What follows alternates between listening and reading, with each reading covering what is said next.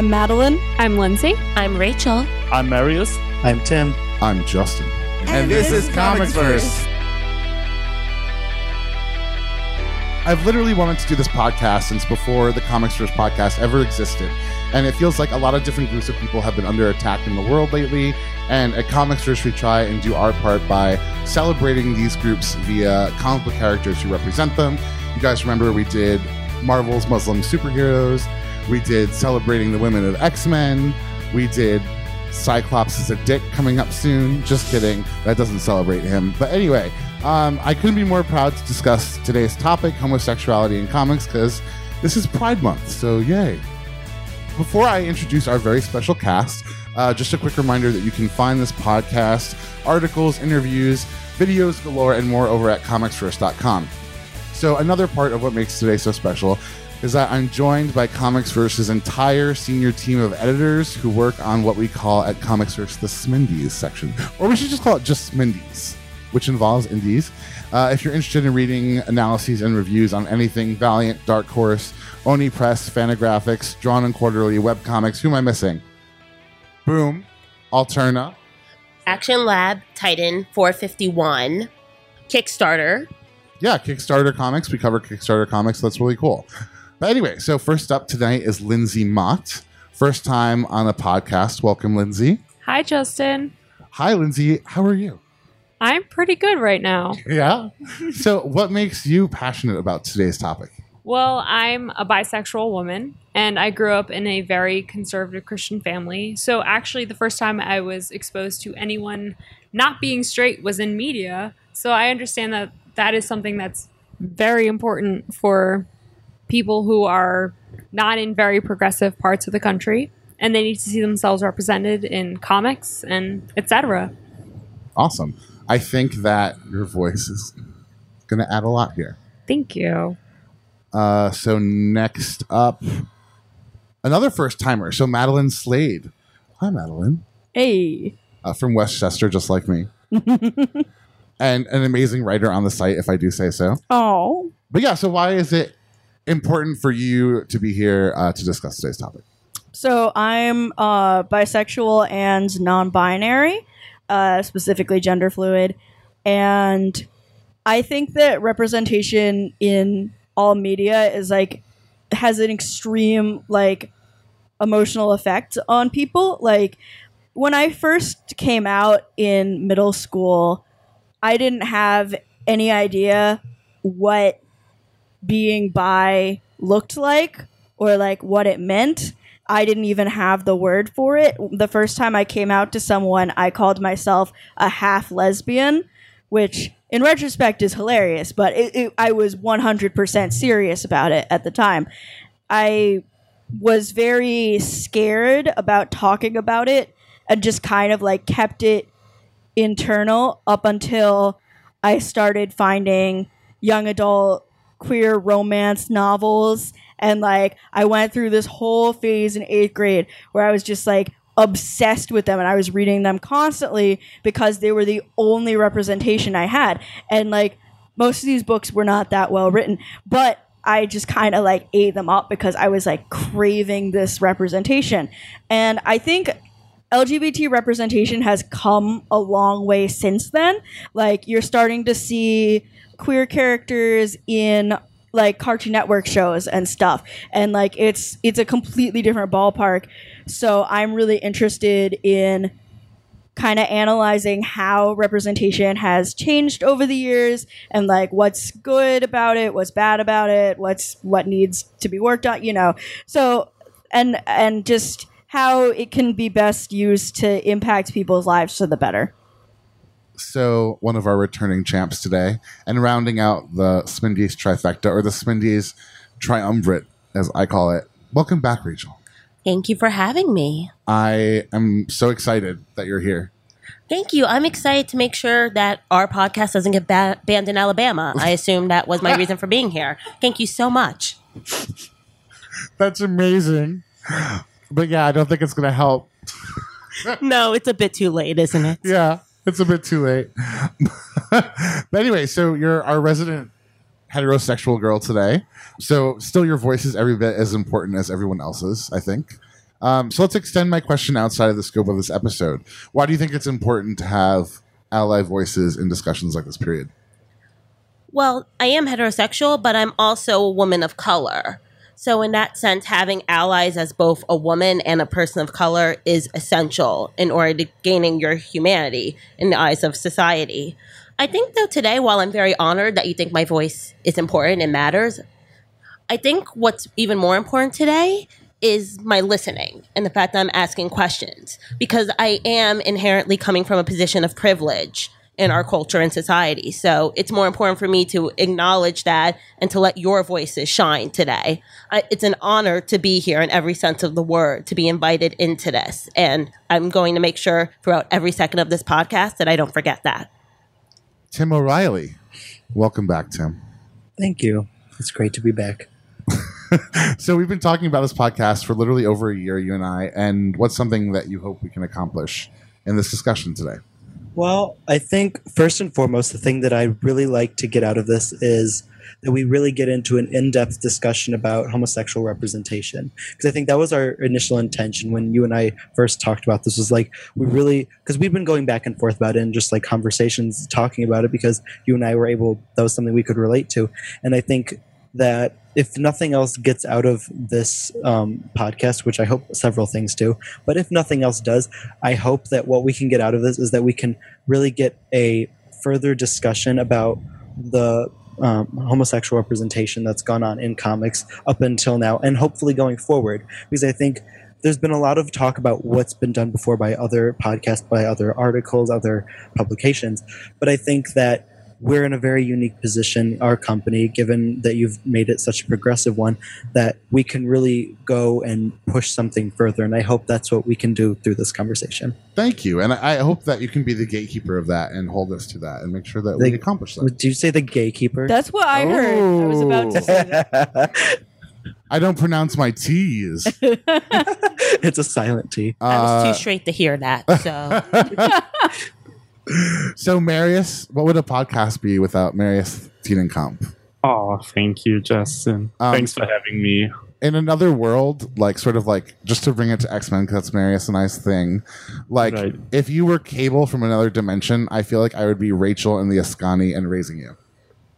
Oh, thank That'd be you. fun. It's nice to hear. Isn't that the nerdiest thing ever anyone's ever said ever? yes, I barely it know. probably is. Yeah. Like, I mean, the only way that it could be like more fucked up in terms of like the time travel logic, if is if we were to speak about like Shatterstar and Longshot, right? Yes. Because uh, aren't they like each other's dads or something like? Oh, I didn't even know that. I think so. I think I read that the other day, and then I, I like They're read- each read the other's comic. dads.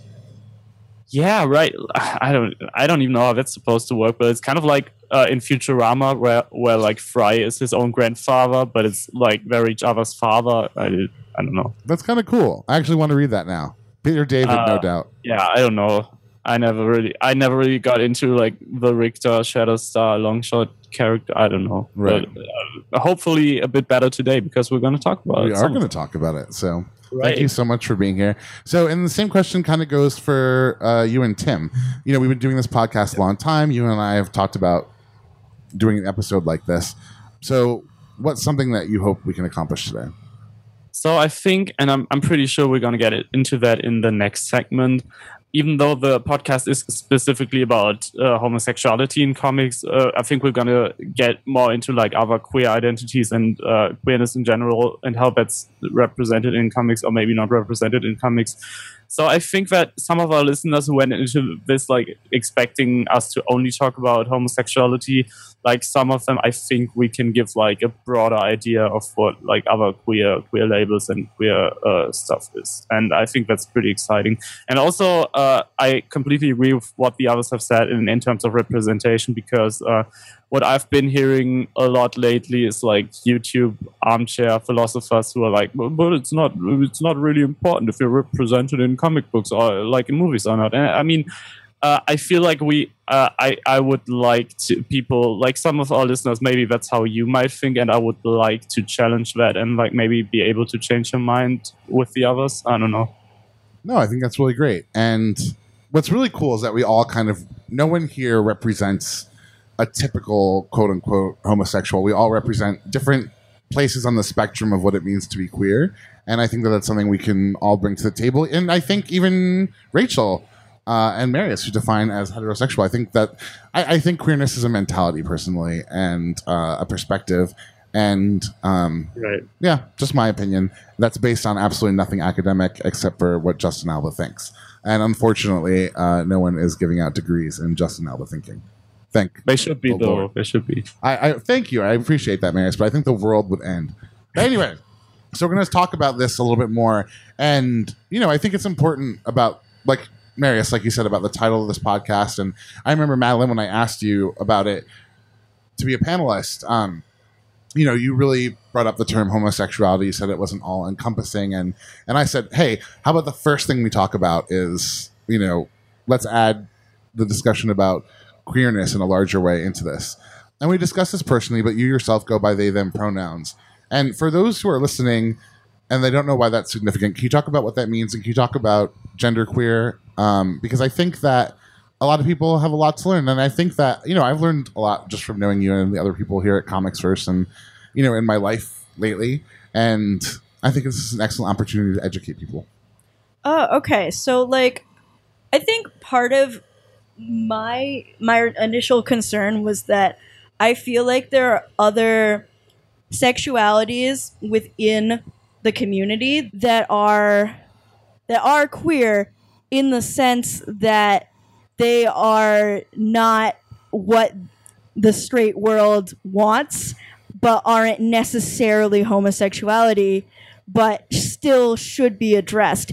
For instance i'm bisexual which people have kind of certain preconceived notions about what that is like oh you're not really committed to the community. Oh you can be straight anytime you want. Like you have some people bring up the phrase straight passing privilege which personally i don't have that at all because as i am somebody who also doesn't fit in in terms of gender um, ever since i was a little kid I wouldn't refer to myself as a girl. I would refer to myself as a tomboy because I didn't really have the language to describe myself, but my gender is more kind of a, in a neutral place and then sometimes switches to feminine and sometimes switches to masculine. So when I interact with the world, like that's who I am and whether I'm in a relationship with a woman or with a man or with somebody of a different gender um, or no gender or whatever, like that's a part of how those dynamics play out.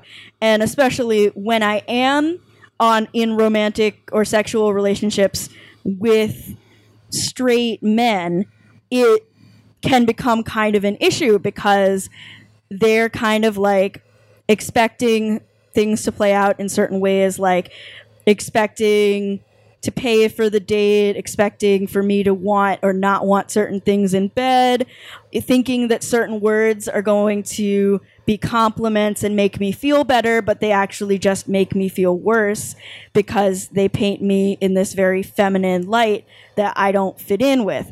So for me, when I date guys, I still feel queer. And so that's something that I think is important and something that I also like I bring my um, relationships with women, I learn certain things from them and I bring them into other relationships um, and vice versa. And there are certain characters we're going to talk about today that I think that experience relates to them as well. For instance, Harley Quinn.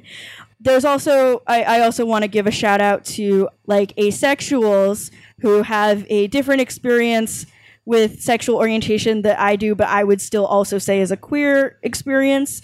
For instance, I, my brother is ace, and um, he doesn't really, even though people say that he can just pretend that he's straight, he really can't. He has a hard time fitting in with a group of hetero men who are like talking about like banging some chicks and like how hot those girls' boobs are, and he's just kind of like uncomfortable and just sitting there, you know. So like, um, there's just there's a lot there's a lot of different sexual orientations that I think are important to talk about that aren't just homosexuality. Let me ask a question that I think some people who may not know a lot about this might ask. Although, if I do say so myself, I think I know the answer to this question. but, sort of, how do you decide, or what makes you feel more masculine or more feminine in terms of gender, and how do you sort of decide that? It's it's an individual thing like um a lot of people when they think about trans and non-binary people and gender they kind of think oh are you just looking at various stereotypes and applying them to yourself? And for me and a lot of other people i know that's really not the case. When i feel more of a woman it's not necessarily feminine in a conventional way. Like the type of woman that I resonate strongly with is this kind of like hairy Amazon chick that's like ready to destroy the patriarchy, right? And whereas when I feel more masculine, it's not necessarily "Ugh, dudes, it's more like an awkward gay male nerd who like, you know. And so and um I don't know exactly how to explain feeling these things. It's just kind of a very deep thing, but it's like Would you say intrinsic to who you are? um yeah, I would say that. I mean, I can't really even when I try to hide it, people always know that I just don't quite fit in with like what chicks are supposed to be like. And that's been true pretty much my entire life. People have certain expectations of me. People say, like, hey, ma'am, or call me a lady or stuff. And I just kind of have this knee jerk, like, cringing response, even when I know that they're trying to be nice to me. So. I don't know. I don't know where I'm going with this, but No, I, I think that that's actually a really awesome answer. Uh, Tim, I want you to add on to this. Can you talk about the difference between gender and sexuality? A lot of people don't know. And feel free to answer a little bit about that too. I know you wanted to chime in. Yeah, so um, I think for me, they're more intrinsically linked to one another because for me, the, a lot of the ways I go about expressing both my gender, I guess just my gender, is through a very sexual lens because I approach a lot of my life in a very sexual way. That's not necessarily saying I'm sleeping with people left and right, not that that's good or bad, but it's like the way I feel sexually. Do I feel sexually powerful, important, or like I guess not aggressive, but in control, those things inform how I go about my day to day life. So for me, when I'm talking, when I talk about queerness and uh, gender identity, I don't personally identify as they or them pronouns, nothing like that. But I know that I was raised primarily by my mother. So the way I learned how to be masculine and be a quote unquote man was actually through my mother. Um, not to say that she's this like gruff, manly woman or anything, but that she, but that I think that she taught me to be a general good person and to be a functioning person to be of, of society is that that when I observed her, it's like I saw that there was really no difference between being male and female in that sense. That the things that make you a person, they're not necessarily assigned to one or the other. You can be uh, you can be more aggressive and still be feminine. You can be in you can still be submissive and be masculine because I think my to me my mother is both of those things, and I've always been around very powerful, empowered women, and so I never really saw these strict gender roles. I was aware of them, obviously, but it was like it never informed about how I. It never told me that I had to be one way or the other. I was always very much into um, action figures and video games, just as much as I was into Barbies and gymnastics.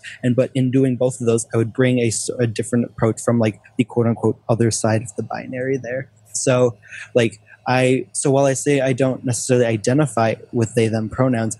I know that I can I infuse my cisgender masculinity with a certain feminine touch to it because I know that the way I go about things is not strictly stereotypically masculine. I do have I am a little softer in certain regards, but I'm also very much in control of things. But it's not from a place of insecurity. I don't think that I'm insecure in my masculinity, but I think that comes from the fact that I am aware of the feminine qualities of myself and I'm proud of them. So I think when when we talk about queerness and gender and sexuality, I think that they can really inform each other very well.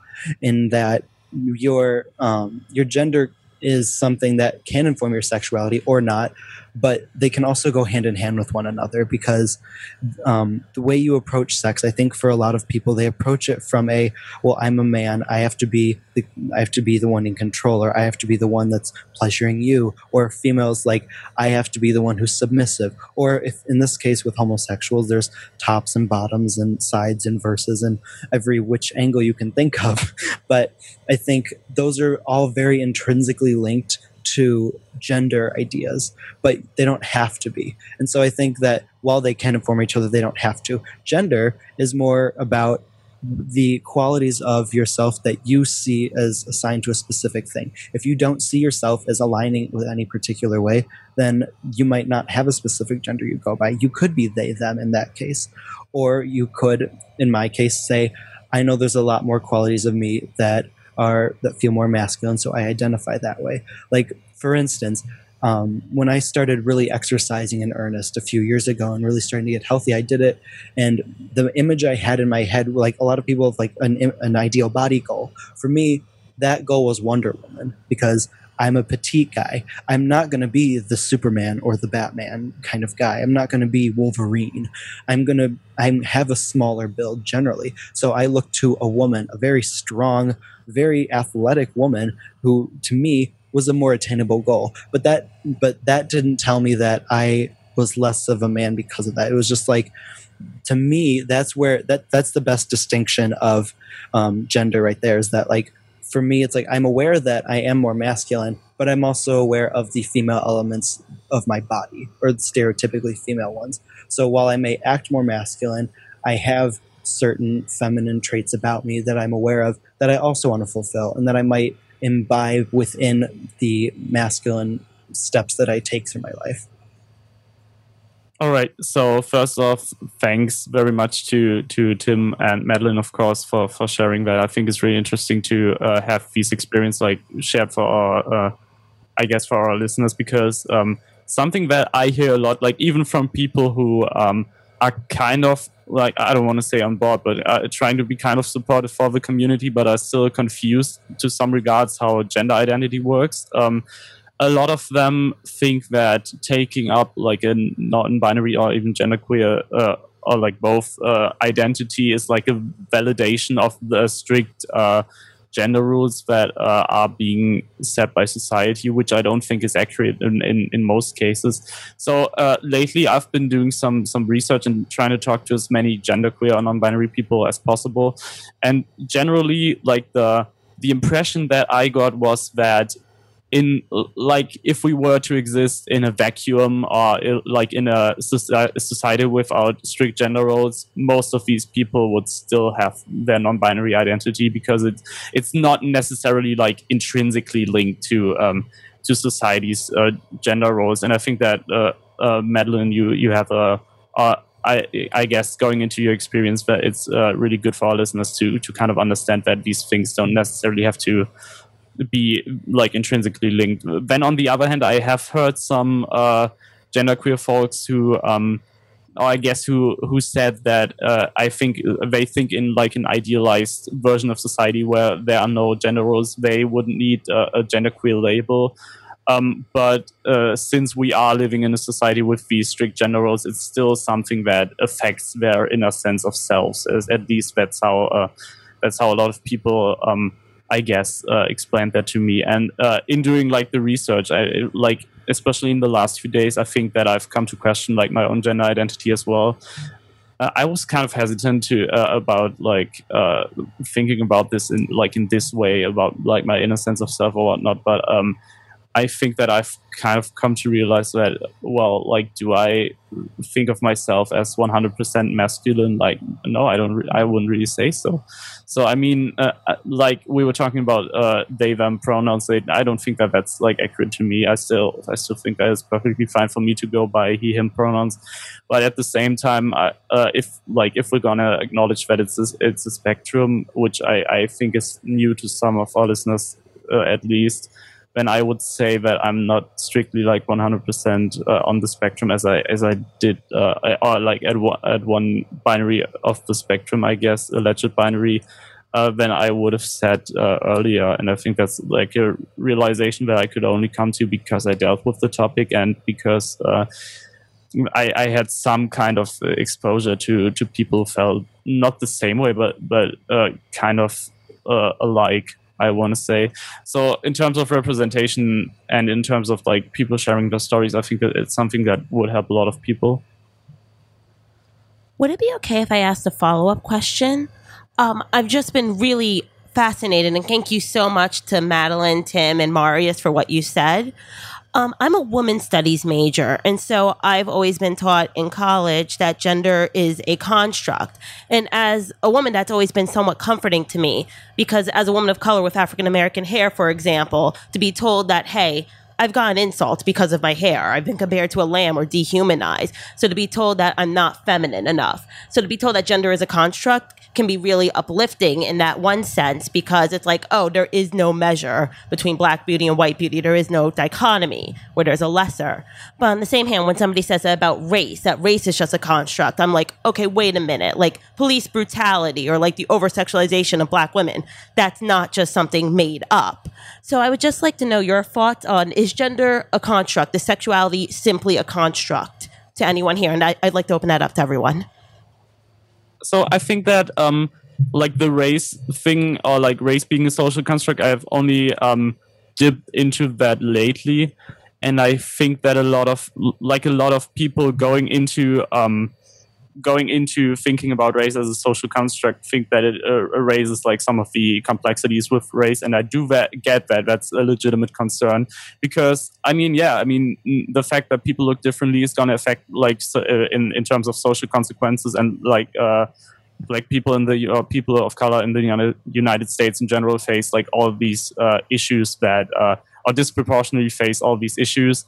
So in a in a way, race is very much real. But I think I don't think that this is necessarily like contradictory. Like race can be a social construct, but still have really real um, repercussions for for people affected by that because it's like so widely accepted in society.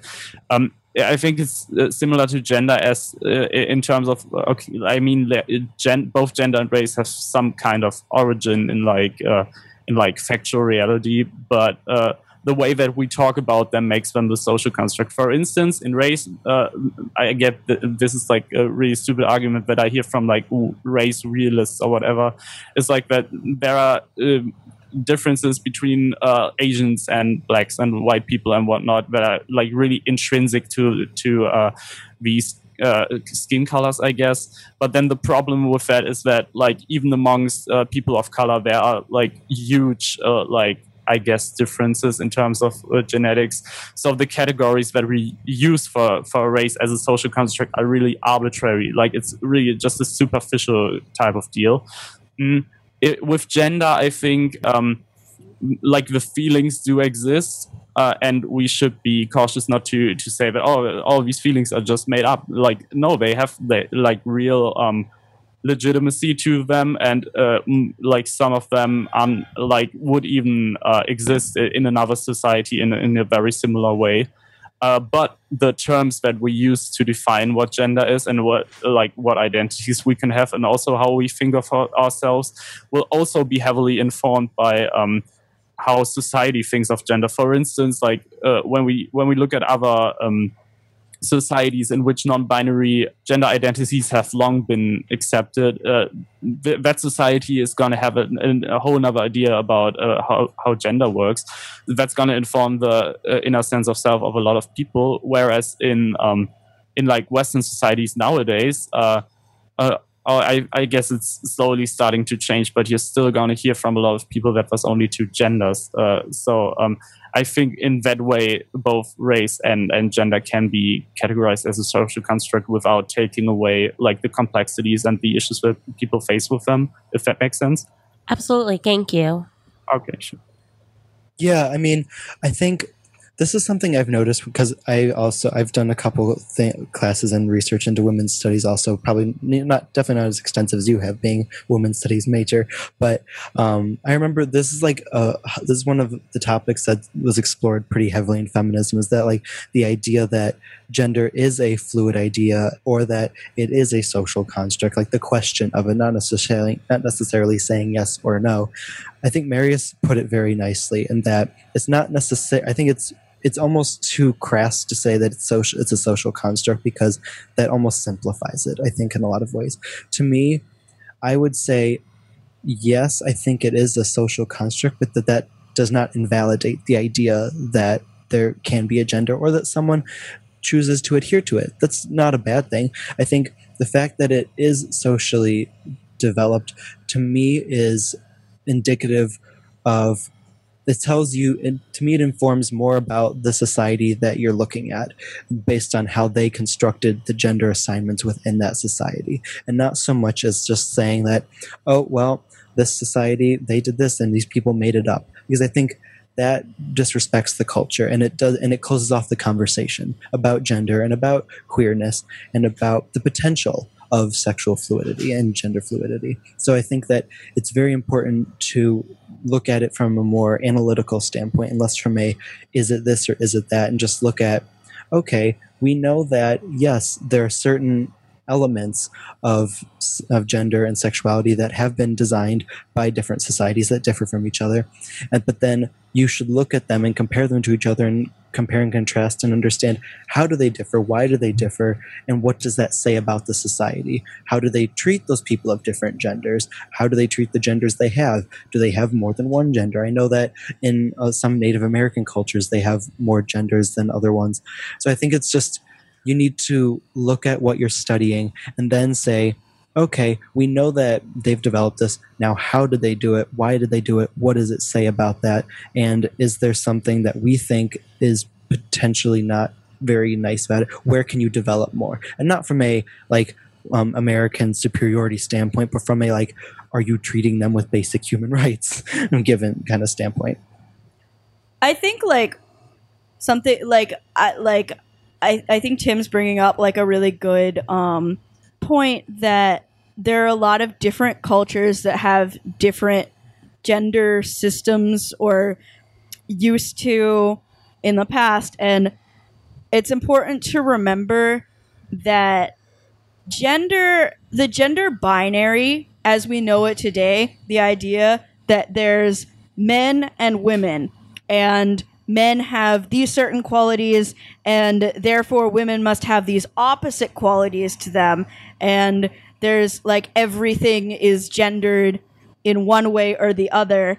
That was a very european construct that was very tied with imperialism. There were a lot of times where europeans while going over to colonize various various peoples would look at various other like gendered systems and use either kind of brainwashing through utilizing like religious texts texts or like even outright murdering people so that they could change it to this whole male female dichotomy. So gender as we know it today isn't how it always has been, but gender has been around throughout the ages in all sorts of different places, like pretty much since the dawn of time. So I think we need to be aware that the gender binary is socially constructed and there are aspects of gender that are socially constructed, but not necessarily the whole thing, if that makes any sense no matter like what part of the world and what time you go to, there are always going there have always been transgender and non-binary people and just there have been different words to describe it, you know. You know, my question is there's going to be someone listening to this, uh, probably a few people out of 300,000. I keep dropping that number, it must be slippery. Um, we're going to be like, shut the f- up, guys and ladies and them and like what the f- are you guys talking about? Men are men, women are women. Men have penises, women have vaginas. What what what can we say to our critics? Basically, is what I'm asking, Marius. So uh, the way I usually uh, argue f- about this is that um, I think that people should be aware that this is not an empirical debate, but a normative debate. And there's a huge difference between those two if we're talking like in philosophical terms. Because on the one hand, like when we're talking about what genitals does someone have or what pair of chromosomes does someone have, first off, let me clarify that uh, we're talking about physical sex right here. And physical sex uh, too isn't as binary as many people like uh, to give it credit for. I guess it's also not as. Uh, I think a lot of people paint it to be not uh, changeable, which I would disagree with because a lot of factors that uh, make us consider what uh, physical sex is can be changed, like when we're talking about genital surgery or whatnot.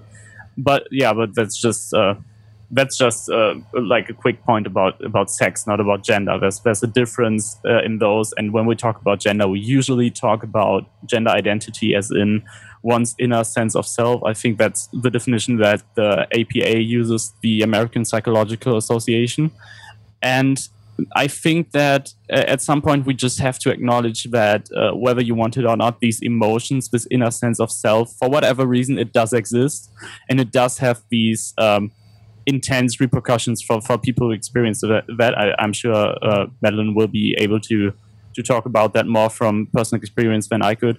So, um, and I mean that's uh, uh, we can get this from from scientific research, but also from just talking to people who experience that, which I think the latter is even more important if these feelings exist, then it's to be like from an ethical normative standpoint, it's to be really hard for anyone to argue that we should just ignore them or we should just uh, still not treat people the way they would if we accept that, you know, we should be treating people with respect and we should be improving society to be best for everyone. And then I just think that I missed the point where there was like a really strong uh, ethical imperative for someone who's born with a dick to be uh, a man in as in a societal role of a man. I don't think that any imperative like that exists at all, and uh, I think it's really hard to to defend that. So, um, to our listeners who think that uh, gender is a binary, I would say I think you're talking about physical sex, and even physical sex is pretty uh, complicated. But um, I'm not making an empirical argument, but I'm making a, a, normative argument to improve society for, for everyone. People are like, well, how can you dispute that there are these certain genitals or whatever? And yes, those exist, but also we gave meaning to those genitals that isn't necessarily innate to them um, we decided this means masculinity and this means femininity, but those bodies don't necessarily have to be that way. For instance, not to be crass, but like I personally think my boobs are manly as hell. So it's like we need to stop thinking so simplistically that we know exactly every single detail about a person from the second that we lay eyes on them that we know what they're gonna like what job they're gonna have like all of these random things based off of body parts you know because that's not science that's like looking up like like assuming your whole life based off of like looking at like your horoscope or something uh, a lot of people don't know about the Kinsey reports. So the Kinsey reports were two books published about human sexuality, the latter of which was published in 1953. Dr. Kinsey conducted experiments to discover what people were actually doing sexually, not just what people thought they were doing. So, hopefully, by reiterating the findings here, and it's important to say similar experiments like this have been conducted since, and they've had similar findings, but hopefully, we can put to rest some misconceptions that good people might have. Uh, so, before I mention the findings, let me tell you some, clu- some conclusions that I think we can draw and then I hope that everyone will add on to this. So, like we said, sexuality is a spectrum. So, yes, some people are exclusively heterosexual and some people are exclusively homosexual. However, most people fall somewhere in between. Bisexuality is every bit as real as homosexuality and heterosexuality. So, oftentimes, I always felt like bisexuality comes under attack from both sides. Uh, you know, we talked a little bit about that before as like sort of like a passing fancy and um, was that the word? What was the term you used? The term that I've heard is straight passing privilege. Straight passing privilege. Wow, that's uh, that's a lot of buzzwords there. But yeah, a lot of people think that, and and I think that when we look at the Kinsey reports, we can see bisexuality is every bit the norm as anything else, as anywhere else on the spectrum. And then also something that we can tell is that most people experience same sex attraction in their, in their lifetime. So from the reports, um, they also state nearly 46% of the male subjects had reacted sexually to persons of both sexes in the course of their adult lives, and 37% had at least one homosexual experience. 11.6% of white males ages 20 to 35 were given a rating of three. Uh, so the Kinsey scale starts at zero. It's exclusively heterosexual, and six is exclusively homosexual. So 11.6 percent of white males age, ages 20 to 35 were given a rating of three. So that's smack dab in the middle. And then it says equally heterosexual and equally homosexual throughout their adult lives. So the study also reports 10% of American males surveyed were more or less exclusively homosexual for at least three years uh, between the ages of 16 and 55 in the five to six years range, and 7% of single females ages 20 to 35, and 4% of previously married females ages 20 to 35 were given a rating of three. And again, that's about equally homosexual and equally heterosexual, bisexual, if you will. Two to six percent of females ages 20 to 35 were more or less exclusively homosexual in experience and response, and one to three percent of unmarried females ages 20 to 35 were exclusively homosexual in experience and response. So I already shared, like I said, some conclusions that I drew from these statements and these findings. Does anyone have anything that they want to add? And anything that they want to share about what they think about the results? Well, I, as I said before, I do identify as a heterosexual woman, but also, as I said prior to our podcast, like I am like physically attracted to women. I when there's a beautiful woman, there's a beautiful woman, there's a beautiful man, there's a beautiful man, and I hate the term girl crush. That's seriously one of like my least favorite words because gender has nothing to do with it. When you're crushing on someone, you're crushing on someone. So this report makes a lot of sense to me. I definitely wouldn't say I'm bisexual in the sense that I don't identify with that oppression and I am privileged in terms of sexuality and I don't identify with that oppression, as I said. But again, that makes a lot of sense to me as someone who unapologetically, when there's a beautiful woman, oh my God, she is so gorgeous. Oh my goodness, what would it be like? Yeah. In the last almost 70 years, how do you think our attitudes towards queerness changed since this study was published? This was published in 19, is it 53 or 54? Um, I think we've stopped seeing sexuality as something that's biologically set in stone. Like, if you're a woman, you must love a man. If you're a man, you must love a woman. Like, obviously, it's not as black and white as we would like to believe it is. And this study kind of proves that. And I think the last 70 years has given kind of a societal proof of that in and of itself.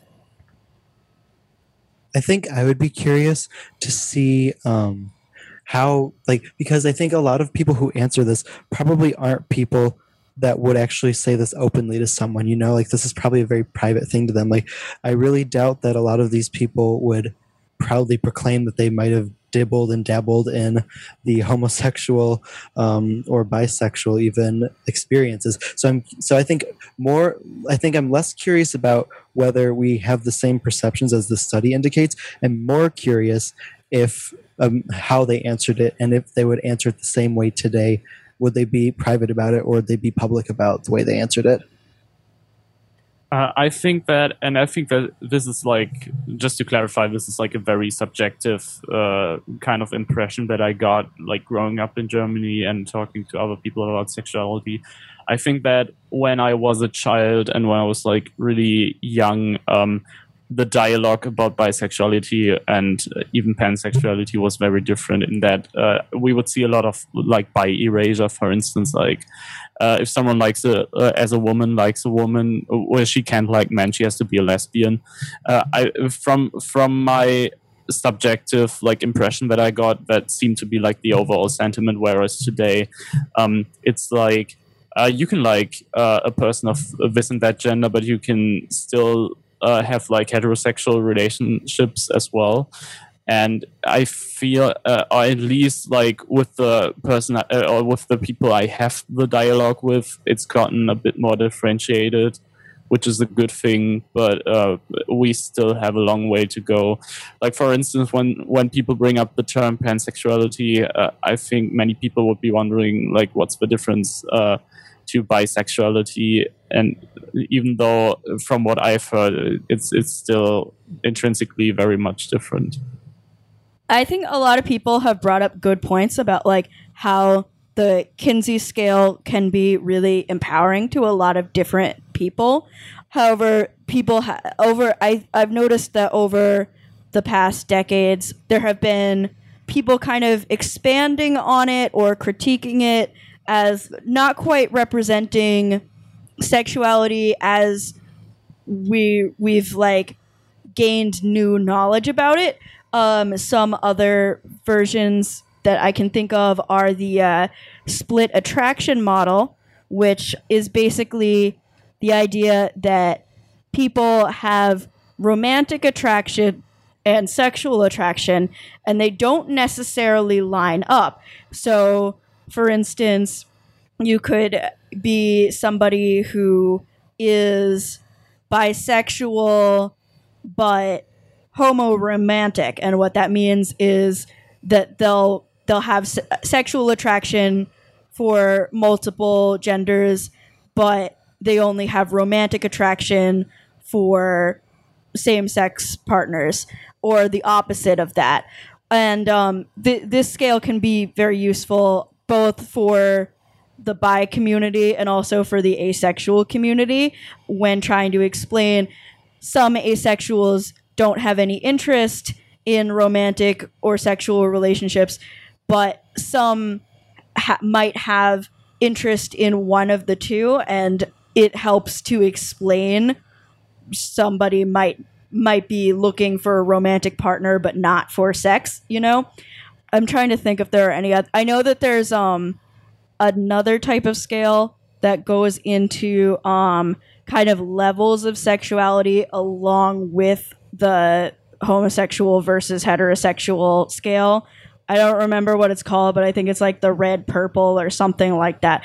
Uh, there's just a lot of stuff. So people are like thinking a lot about ways to kind of expand upon this. Sexuality is very, very complicated, but it's it's something that it's fun to put into charts. So someone asked on Andrew's uh, show, isn't queer a derogatory term? And and as I define myself the same way when I was in Utah, someone also said the same thing. They asked me, they said, "Don't say that; it's offensive." And I was like, I, "I'm not offended, trust me." But I, I want, I liked that they wanted to be an ally. So, Tim, you're gonna take us through the history of the word queer a little bit, right? Yes, it is. Um, it does have derogatory elements to it. It was originally, I shouldn't say originally, it was co opted as a derogatory term. The origins of that actually go back to Oscar Wilde. Um, John Douglas, the father of one of the men that Oscar Wilde was sleeping with and then brought Oscar Wilde to trial, ended up using the term snob queers in the trial as a descriptor for gay men, and thus that established the term queer as a gay slur. And immediately after that, um, that's when American newspapers really picked up on it. They started using it to really highlight the strangeness or abnormalness of the queer community because. Uh, as I'm sure many people know, the, the original definition of queer is strange or odd or weird. So to link the two together um, really links the odd derogatory feelings that people had towards same-sex people at the time. And so then that so that's that was the foundations of it for that. But then after that this is where it becomes a little more murky i think for a lot of people because because yes it was used derogatorily. But then by like usually i'd say around the 90s was probably the best time you could really say it was reclaimed. But in around the AIDS epidemic, so 80s, 90s, it became a symbol of anarchy for a lot of people, actually, where they took the word, the term queer, because they wanted to have something to say we're in control of the conversation. This is our identity. So they took the word queer and they would make protests and they would flood streets and they would say and they would say and i quote we're here. We're queer. We will not live in fear. And it was something that you would hear everywhere in during these rallies. And in that it became an empowering term for those um, r- radical groups, those rebellious groups at the time. And so it really didn't pick up in earnest, like in a mainstream sense, really until the 1990s. That's when Queer Nation wrote on their leaflet for New York Pride, queers read this in all caps. And they handed it out to everyone. And it was talking about um, institutionalized discrimination and countless lives lost from the AIDS epidemic and um, just general discrimination also. And the saying that essentially, the leaflet, it was saying that gay was not a strong enough term because it's essentially that when you're gay that means you're happy. We don't want to say that we're not always we're not always happy. We're that's we don't want to be associated with that all the time because it's saying that we can't be angry that we wake up happy. It's like no we are angry. We are disgusted by that. So we're queer. So it became a reclaimed word to also um, in addition to just um, talking about the whole queer community, it became a way of saying we're in control of who we are. You can't label us. You tried. We just took, flipped it, and now we're labeling ourselves, and we made it something inclusive. We made it something powerful, and we made it something radical. This is a big question, and we're talking about a very messy subject. So this is going to be hard to kind of tie neatly into a bow. And Rachel, feel free to, to answer this however you see fit. But kind of as succinctly as possible, how does each of us define our queerness? I think queerness is any kind of um, being on the gender or sexuality spectrum that defies patriarchal norms of what a man, quote unquote, and a woman, quote unquote, should be. So even if you're a cisgender straight man who wears makeup and wears a dress, etc., like in my book you're queer because you're defying those ideas of what like a man should be like or what a woman should be like and you're crossing those norms and that's what queerness is essentially Lindsay, I adore your definition and agree 100%. Like that's how I think of queer is it's a challenge to the societal way that we think about gender. It's it's taking this idea that like let's say if you're born with these genitals then you have to like pink and you have to get married to a man and have his babies and you have to like this and you have to not like that. You know like it's taking that and just saying you know what screw that you know like so and i think that queer also what it does is it encompasses a lot of identities and experiences that gay doesn't necessarily describe, um, and that there aren't really distinct words that we have to describe them. For instance, um, as I've stated before, like when uh, on the instances where I'm romantically or sexually involved with men, other people might think that that's hetero.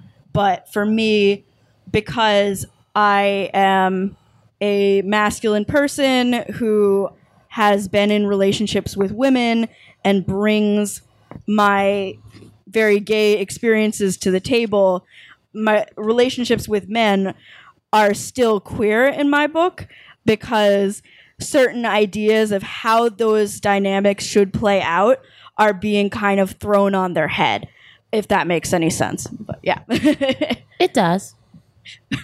so I think I, I very much agree with the definition that uh, you two have brought up that it's in a way uh, it breaking or something intrinsic to being uh, queer is like breaking some sort of norm. I would like a definition that I've heard is like the cis heteronormative uh, norm that society uh, usually expects from people. Uh, so I guess uh, for me personally, what's what's interesting about the the term queer is that, well, as I have already mentioned, like I've been questioning like my, my male identity a bit uh, in the in the past few, uh, not even weeks. it's it's fair. I'm fairly new to this stuff. I have I have to admit. So I guess that I, am probably gonna have like a, a, not really a typical gender expression, right? Like I'm trying out new like colors uh, in terms of clothing that uh, usually you wouldn't expect men to wear or at least straight men to wear uh, based on these uh, weird norms. Probably even stuff like like nail polish i give that a try. So um, i guess when when it comes to like um, gender identity, um, I'm still kind of connected to to like a male identity, but I wouldn't say it's a hundred percent deal. So maybe a, like a queer label would be more accurate. I'm I'm still trying to find an answer for that question, but whatever. I guess what's interesting about it, this is that um, uh, I think a lot of people would expect me to be gay, but uh, I'm I'm not really. Like I I, I don't want to argue in like hundred percent absolutes here, as I already said. But uh, I don't. Uh, I'm not gay. I'm, I'm just not. But queer is a is a term that I think en- encompasses me as well, which is which is exciting. How would I define my own queerness? I, you know, I I society defined it for me, and they told me I was not normal. Um, they told me I was not. They told me I was queer, and they told me that by how they treated me. And it took me a long time to accept myself, and I grew up with a, a great, great, great deal of shame. Something that like I still try to live through, and you know I think differently. I've had a different life experience, and I think that for me, that's what adds up to making me queer. And I like dudes.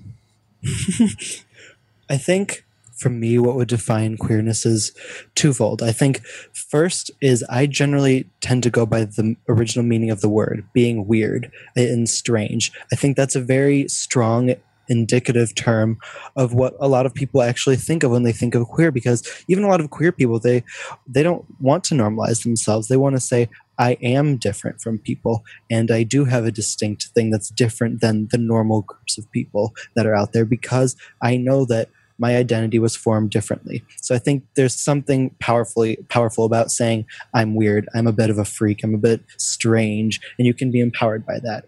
Second fold, though, I think that being queer is a political identity. I think first and foremost, you don't choose to be queer, but you choose to be open about your queerness. And I think inherent in that choice is a political identity. And that it is your responsibility with that political identity to help other people that identify as queer or maybe are not comfortable identifying yet and supporting them and fostering them and helping the community and others around you that might not have the benefit of being where you are. So I think that inherent in making the choice to uh, accept your queerness and to be vocal about your queerness is that you're accepting you have a political identity and you have a political stance. And so you need to reach back. You need to bring the other people who might not be in the same place as you are. You need to bring them to where you are. You need to be supportive of others around you because, first and foremost, the queer community was formed as a coalition of different minority groups that really didn't have anything in common with each other, but they knew it was, it was going to be politically expedient to be together than to be separated. So I think there's I think what needs to be recognized most by by those who don't identify as queer and those who do is that you that being queer is a political identity and that it's a radical act being queer. It's not it's not always it's not solely about you it's about what it's about what your choice does for others around you because i think you are a social citizen of the world and so your queerness does change things. It does impact things. And I think that's something that needs to be recognized. From what I've been gathering from all of your really articulate and great definitions of queer, is that there's an aspect of consciousness, active participation in a dialogue or even a monologue with oneself on what your identity and queerness means that I personally can't relate to as a straight person because I was told from birth, oh, you're a woman, you're attracted to guys. And I was like, okay. And I mean, I've been oppressed in other ways, most obviously being a 25 year old woman that reads Archie comics without any guilt whatsoever. That's my highest form of oppression, as you can tell from looking at me. But is that correct that there's some degree of consciousness? Yeah, I think there is a certain consciousness. I think that if not always though, I think that for I think for the individuals who are most self-aware and really are who really want to accept and do something with their queerness, there is a self awareness there, and there is a conscious thought about, okay, what is, why do I feel different? Why do I feel like I'm not part of everyone else? Why do I feel apart? Because I know that a lot of people if you talk to them, they do feel that way. And so I think you think about it and you wonder, why is that the case? And some people, they abandon that self awareness once they come out and they just say, I'm gay, now I'm part of the community, my job is done, I came out, I'm free. But for a lot of other people, uh, myself included, that's not the end of it because to be queer is not just to have a sexual difference. It informs other aspects of your life. And so, with that, you're always searching for something else. How can I rectify this difference from other people with myself? Or, like I said before, I think the importance of what can I do for others now that I've done this for myself. I think this kind of plays back into like the whole uh, social constructivism argument is that um, when we use this these like queer terms or like uh, ident- uh, gender identity or sexual identity terms, uh, we're usually uh, describing like a phenomena or a sense of identity or feeling that's existed before, and then we're looking for a term that, that suits that, right? Uh, at least that's what I've been been getting from from like almost anyone I talk to. So um, I I guess it if you don't really think of yourself as any of that, it doesn't. Um, it's it's not a label that you would give to yourself, and this is usually how these labels work. Where these are labels that you employ for yourself. So, in a situation where someone might not be aware uh, that they could have a queer identity that's pretty uh, accurate to how they are feeling, at the very least, it's like questionable uh, whether we would be calling them queer because that's kind of like what they have to find out for themselves, right? So in a way, I feel like that's that's how I would argue for queer kind of being socially constructed, and then also what what, what Tim was saying with uh, it being also like a political identity that adds like a whole another layer to it uh, of, of like social constructivism and sense of identity and in general like um, i mean it, it's it's a category that we don't necessarily uh, put ourselves into like uh, we don't really have i guess what i'm saying is that we don't have we don't choose to feel that way but uh, we we choose the term that fits that fits the most which is kind of kind of like socially constructed I, I guess uh, I'll just add that like um, the um, mainstream LGBT movement has been kind of increasingly concerned with appearing normal, quote unquote, to um, straight cisgender. To explain cisgender, it's not not trans. No, it's not transgender to um, the mainstream and queer is kind of more about like, no, we're not normal. We're challenging what normal means. And we don't want a Coca Cola float at our Pride Parade. We want to be thinking about the ways that company like like capitalism like influences gender and sexuality or like stuff like we need we need to be thinking critically about these things instead of just kind of going along with this um, whole fad that's going on where a bunch of like companies are cashing in on like oh being gay friendly is this new trendy thing. How like the movement is like so focused on marriage and the military instead of thinking wow what are these institutions and what do they have to do with oppressing the LGBT community and and other people, of course. So gay, or as in the as in the gay movement, is yes, we want to be married just like you. Queer is what does marriage mean? Let's think about this. All right, so um, kind of moving on from our definition of queerness or, or our definition of uh, gender and sexual identity, um, what we're going to do in the next section is take a look at how homosexuality has evolved in comics through the ages. Or rather, first off, before we take a look at all these modern uh, kinds of representations in, in superhero comics or comics in general, uh, first, well, we wanted to do was take a huge step back to the 1930s and uh, 1940s and uh, specifically take a look at these Batman images with with him and Robin in bed together and also tanning together that uh, we included in the in the podcast script. So uh, the panelists have uh, like you as the panelists, you have the images before you can. Uh, anyone or does anyone want to uh, explain to our listeners what is included in these images? Yeah, I can explain it. Um, Thank you, Tim. So, the first one's like it's like a weird thing. I'd say Bruce Wayne is on the left side of the bed, and he he has his arms like behind his head very casually, and he looks more like he just woke up like morning after sleeping with someone, but in a more sexualized way. Robin is sleeping next to him with like leaning against one arm, smiling like a boy. He looks a little more just like he was sleeping with a friend. Like it, so it's a weird feeling of difference there because it looks like because I mean it's going to look sexual because men in the 1940s were always sexualized and like showing off their sexuality, but then Robin looks really boyish, so it looks a little predatory, I guess. Yeah, that's the best way of putting it. And um, I'll read the dialogue from it. So it says morning, and it begins like any other routine morning in the lives of millionaire Bruce Wayne and his ward Dick Grayson. And then Bruce Wayne says, Ah, that was good sleep. Come on, Dick, a cold shower, a big breakfast, and then down to the Batcave to repair the Batmobile. I'm way ahead of you, said Robin. So to me, it's like it's both wholesome and kind of creepy at the same time. Absolutely. Um, I'm sorry, Tim, but especially like the peephole framing of the two. Like you only see them through this circular lens, so it's almost like in those haunted mansions where you look through the portrait. It's like either way, I feel like a predator. Like Chris Hansen needs to come and talk to me because I just don't feel clean. Exactly. I think yeah, that's a good thing you picked. You mentioned that because I forgot to. Yeah, it's like it has a little weird peepholey vibe to it. And then the second one, that one gets a little stranger because um, they're both laying on tanning beds, um, staring out the window, and there's the bat signal going off.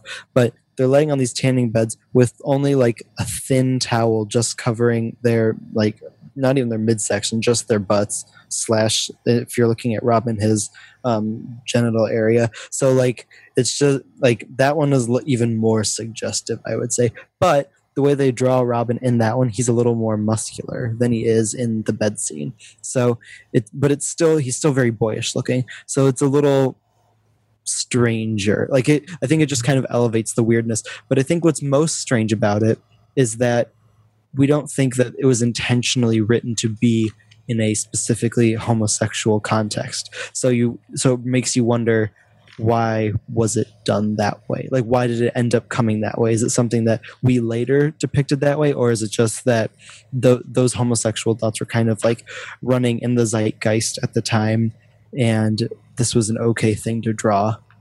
So uh, I guess we kind of already got into this, but uh, what sorts of feeling does like this this sort of uh, semi representation conjure up for you? And also, you can feel free to to answer what you imagine parents would be thinking of these images because I think there's a lot to unpack.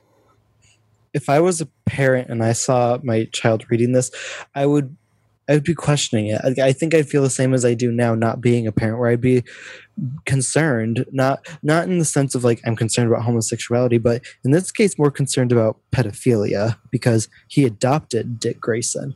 So it's less to me like the homosexual aspect isn't as critical so much as the pedophilic one because I think but I, and I think from a historical standpoint, that's interesting because I know in a lot of cases, um, pedophilia and homosexuality have been linked to each other. And I think this is just another case of that happening where you're saying, oh, look, these are this older man's preying on this younger guy that he adopted. Like, this is clearly predatory behavior, but it's masked in a very wholesome lens. And I, so I think that's something to unpack. And yeah, I don't know. There's, it's just a very unsettling set of images. Another thing to add is that these are heroes. So it's another strange thing that you're linking two things that society has historically despised and putting them on your heroes. You know, that's also an interesting thing. What I'm trying to figure out in the topmost first panel, where the two beds are, is there like a gap of yellow wall in between? Because, like, I know I in that like- time period you couldn't show a married couple in bed together. It's like they took two twin beds and pushed them together. So it's like it's not it's not really gay. It's just like we wanted to have a real sleepover right now. they left room for Jesus. Exactly. Beautiful. But it's like it reminds me of the Brady Bunch or the fact that you couldn't even show heterosexual couples. Like, I why are you Lucy. mirroring that? Yeah, No. it's like like it, yeah, like Lindsay said, it looks like they just like shoved two beds together. I'm like, they just want like you could say they want to just to have like a slumber party with like a sea of bed there. I mean, who doesn't want a whole room just of bedding? but I think given the weird people nature that you pointed out, Rachel, it's like it makes it a little more insidious, I guess, and impure. Absolutely. So I think we can all agree that this has, uh, even though that might not have been like the artistic intention, which we probably can't tell, this has like a lot of controversial and uh, possibly even problematic implications, uh, especially in that time.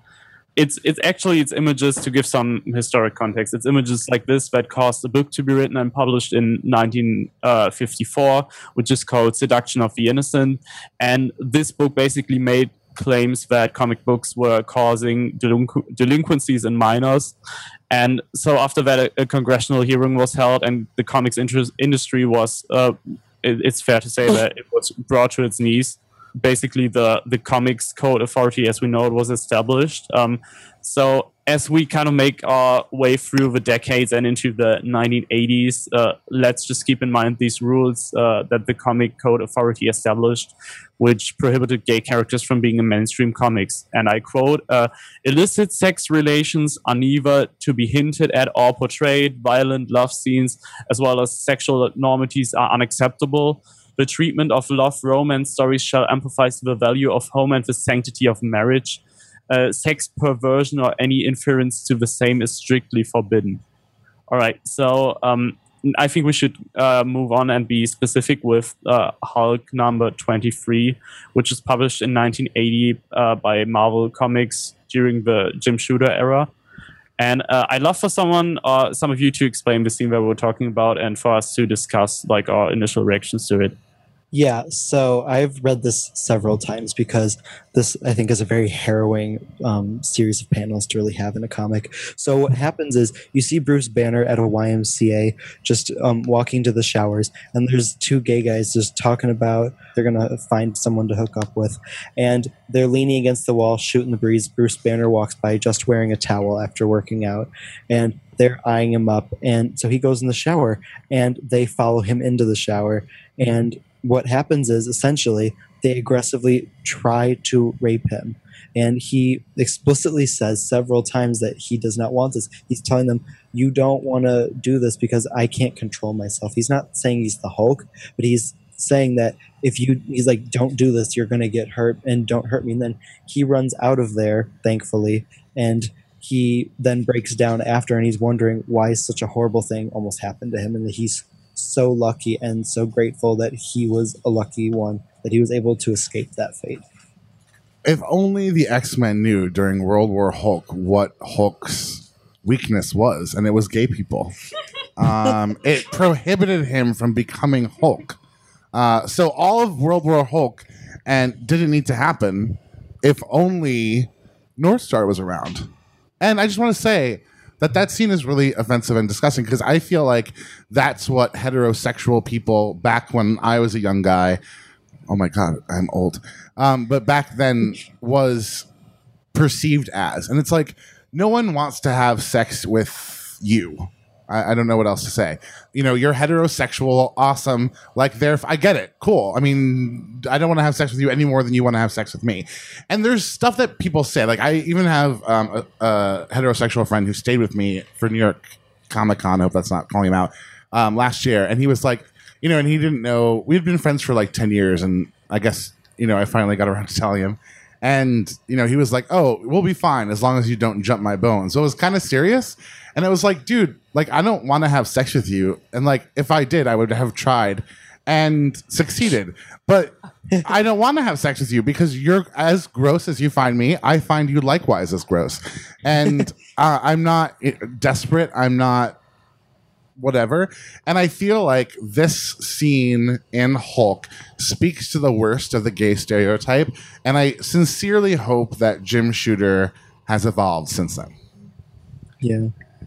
I think to portray homosexuals and just the queer community in a villainous light, in such a villainous light without any characterization, just grotesquely place them that way, is reprehensible, I think. And it's a shining example of why we're doing this podcast. I think mainstream media has a tendency to represent um, people who are oppressed as predators. So, like, if we compare this to the way that like black men are represented in mainstream media or have been represented in mainstream media, it's the idea of like, oh no, they're the ones who are going after other people, and it's the same way as like gay men are represented in this comic, as if they're like coming on to other people and like like asserting themselves onto other people when that's really not the case. And i think a lot of society is built off of portraying people who are oppressed in this way. So it's it's just one more example of that essentially Rapists. He's calling us rapists. Yes. And um, I just think that that's disgusting. It's also went like from taking- pedophiles oh, to rapists. This is great. it's also like up. um taking um like a very serious traumatic topic like sexual assault and just kind of like turning it into like a plot device and i think it's just like outright disrespectful to a number of different like groups of people.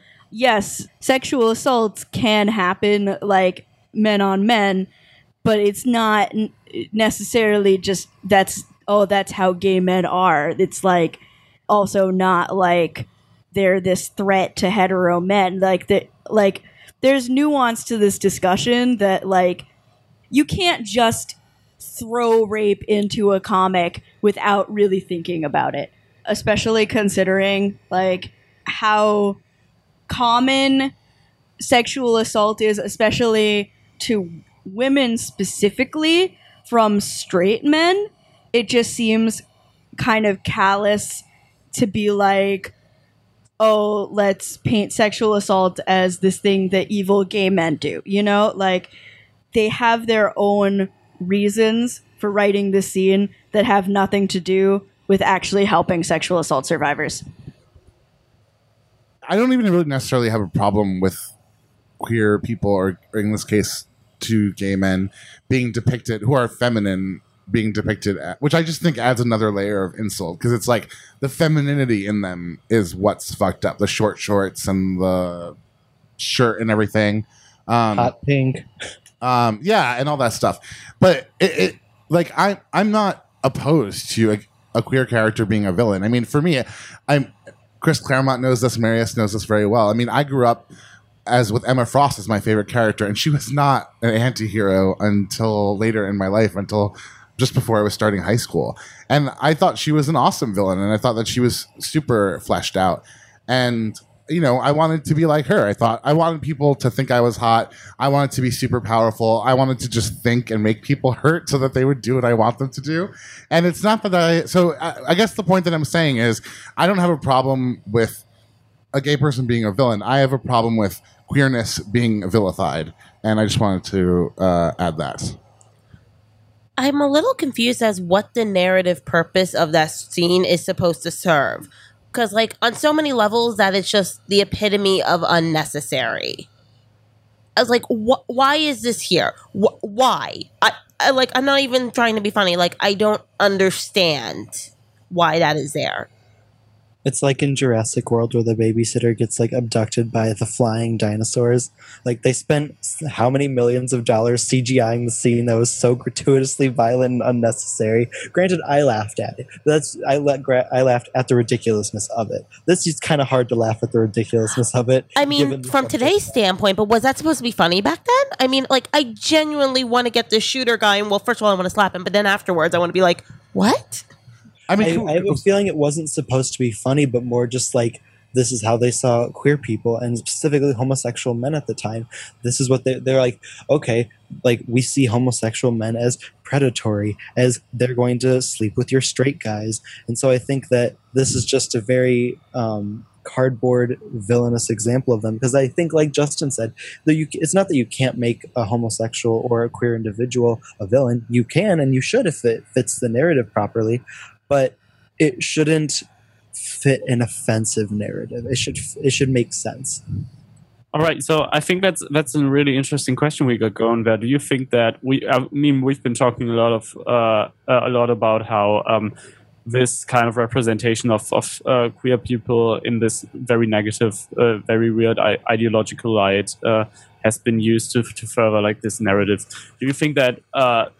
This kind of speaks for how mainstream American society uh, looked at queer people by that time in 1980. And on the flip side of that, uh, we also read Alpha Flight uh, issue 106, where Northstar comes out as gay, which is only 12 years later in 1992. Um, do you think that uh, that's kind of a, a, reflection of how, in this short period of time, things have changed in terms of uh, attitude towards queer, uh, queer people? On the one hand, it is what it is, and I'm happy that we have grown from this moment in Hulk 23 in 1980. At the same time, I frankly feel rage for the fact that Dark Phoenix Saga was coming out at this time, and uh, you, you, have Jean Grey, literally a response to second wave feminism, according to Chris Claremont. Um, you have Maus coming out around this time, a little bit before so you know, you know, now we're seeing Jews being looked at more three dimensionally, and I, I want to say, look, I mean, I don't want to come down on the writer because I don't know what he was thinking, or if this was some kind of mandate. Although I think he was CEO, so I don't think so, or editor in chief or something. But I think it speaks volumes for how people felt, and I think if you look at like stuff before, like Night of the was it Night Evil, Evil Dead or something like that was that? was that movie? Living Dead. Night of the Living Dead. Was that the one that had a, a black actor in it? Yes. Yeah, and it was like a huge deal because I remember my father was talking to some people and playing devil's advocate, and he's like, "Oh my god, this guy is here to rape her," and blah blah blah, because that's what he was saying that that's what people were thinking when this movie came out and how it shattered stereotypes by having him be one of the heroes of the film, or if not the hero of the film, right?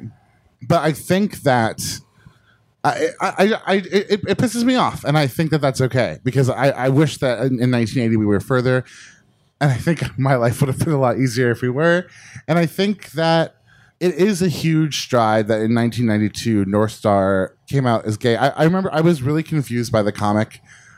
I, I didn't understand why he was fighting while it happened, and it just sort of took kind of the whole point away for me so this was my first time reading that that issue and um and I was just kind of like I honestly thought it was kind of funny because like I felt I felt bad about laughing but it was just so over the top. Like it felt like this was kind of like a like an after school special sort of like moral lesson of the week. And like Justin was said they were having this conversation about like a very real topic which is like how gay people were demonized during the AIDS epidemic and just like weirdly punching each other through the whole thing. And it just it just kind of made it seem absurd and like removed all humanity from it. And it's like i guess the only way that they can have this conversation at that time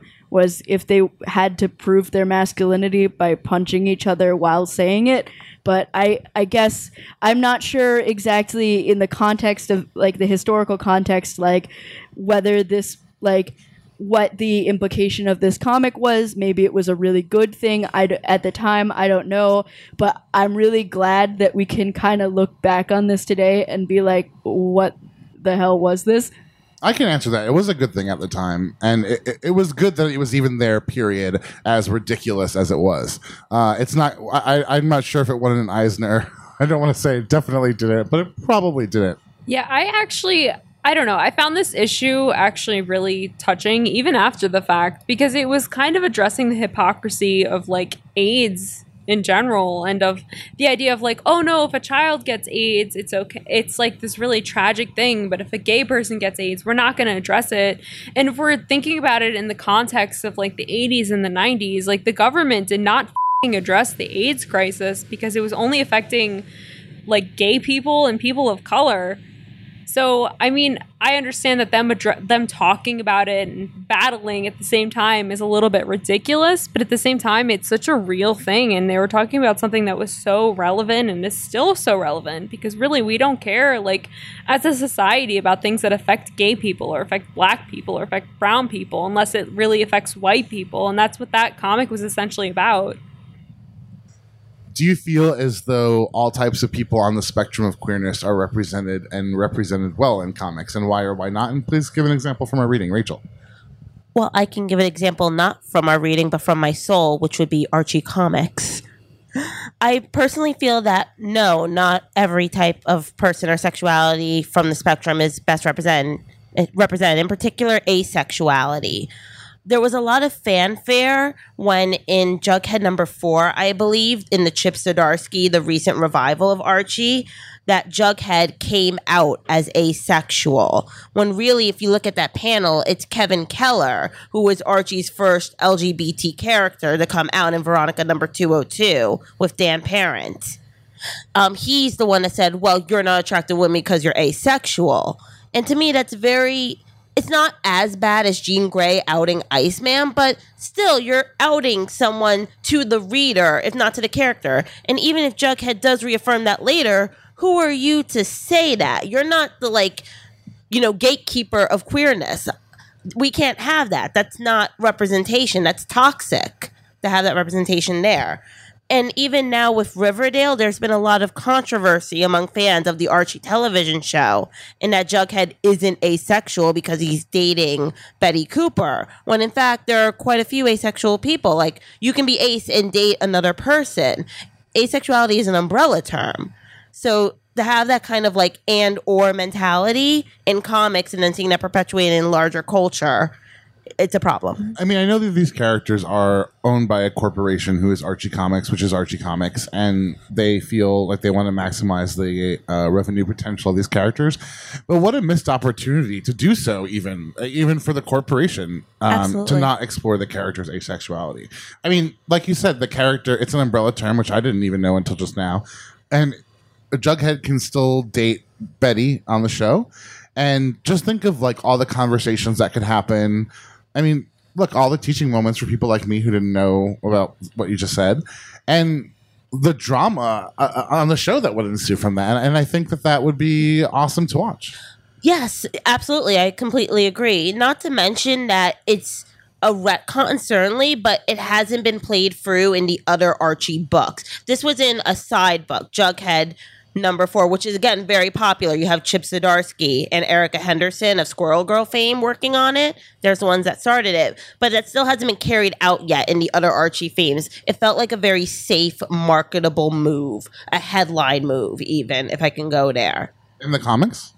yeah, for Jughead to be asexual to some degree, I think it's progressive. I think it's wonderful, but to not see that carried through or given the seriousness throughout the other representations of Jughead, who is in all of the other series, he's a major character, is seriously questionable to me. I'd like to add on to kind of the lack of representation for certain groups.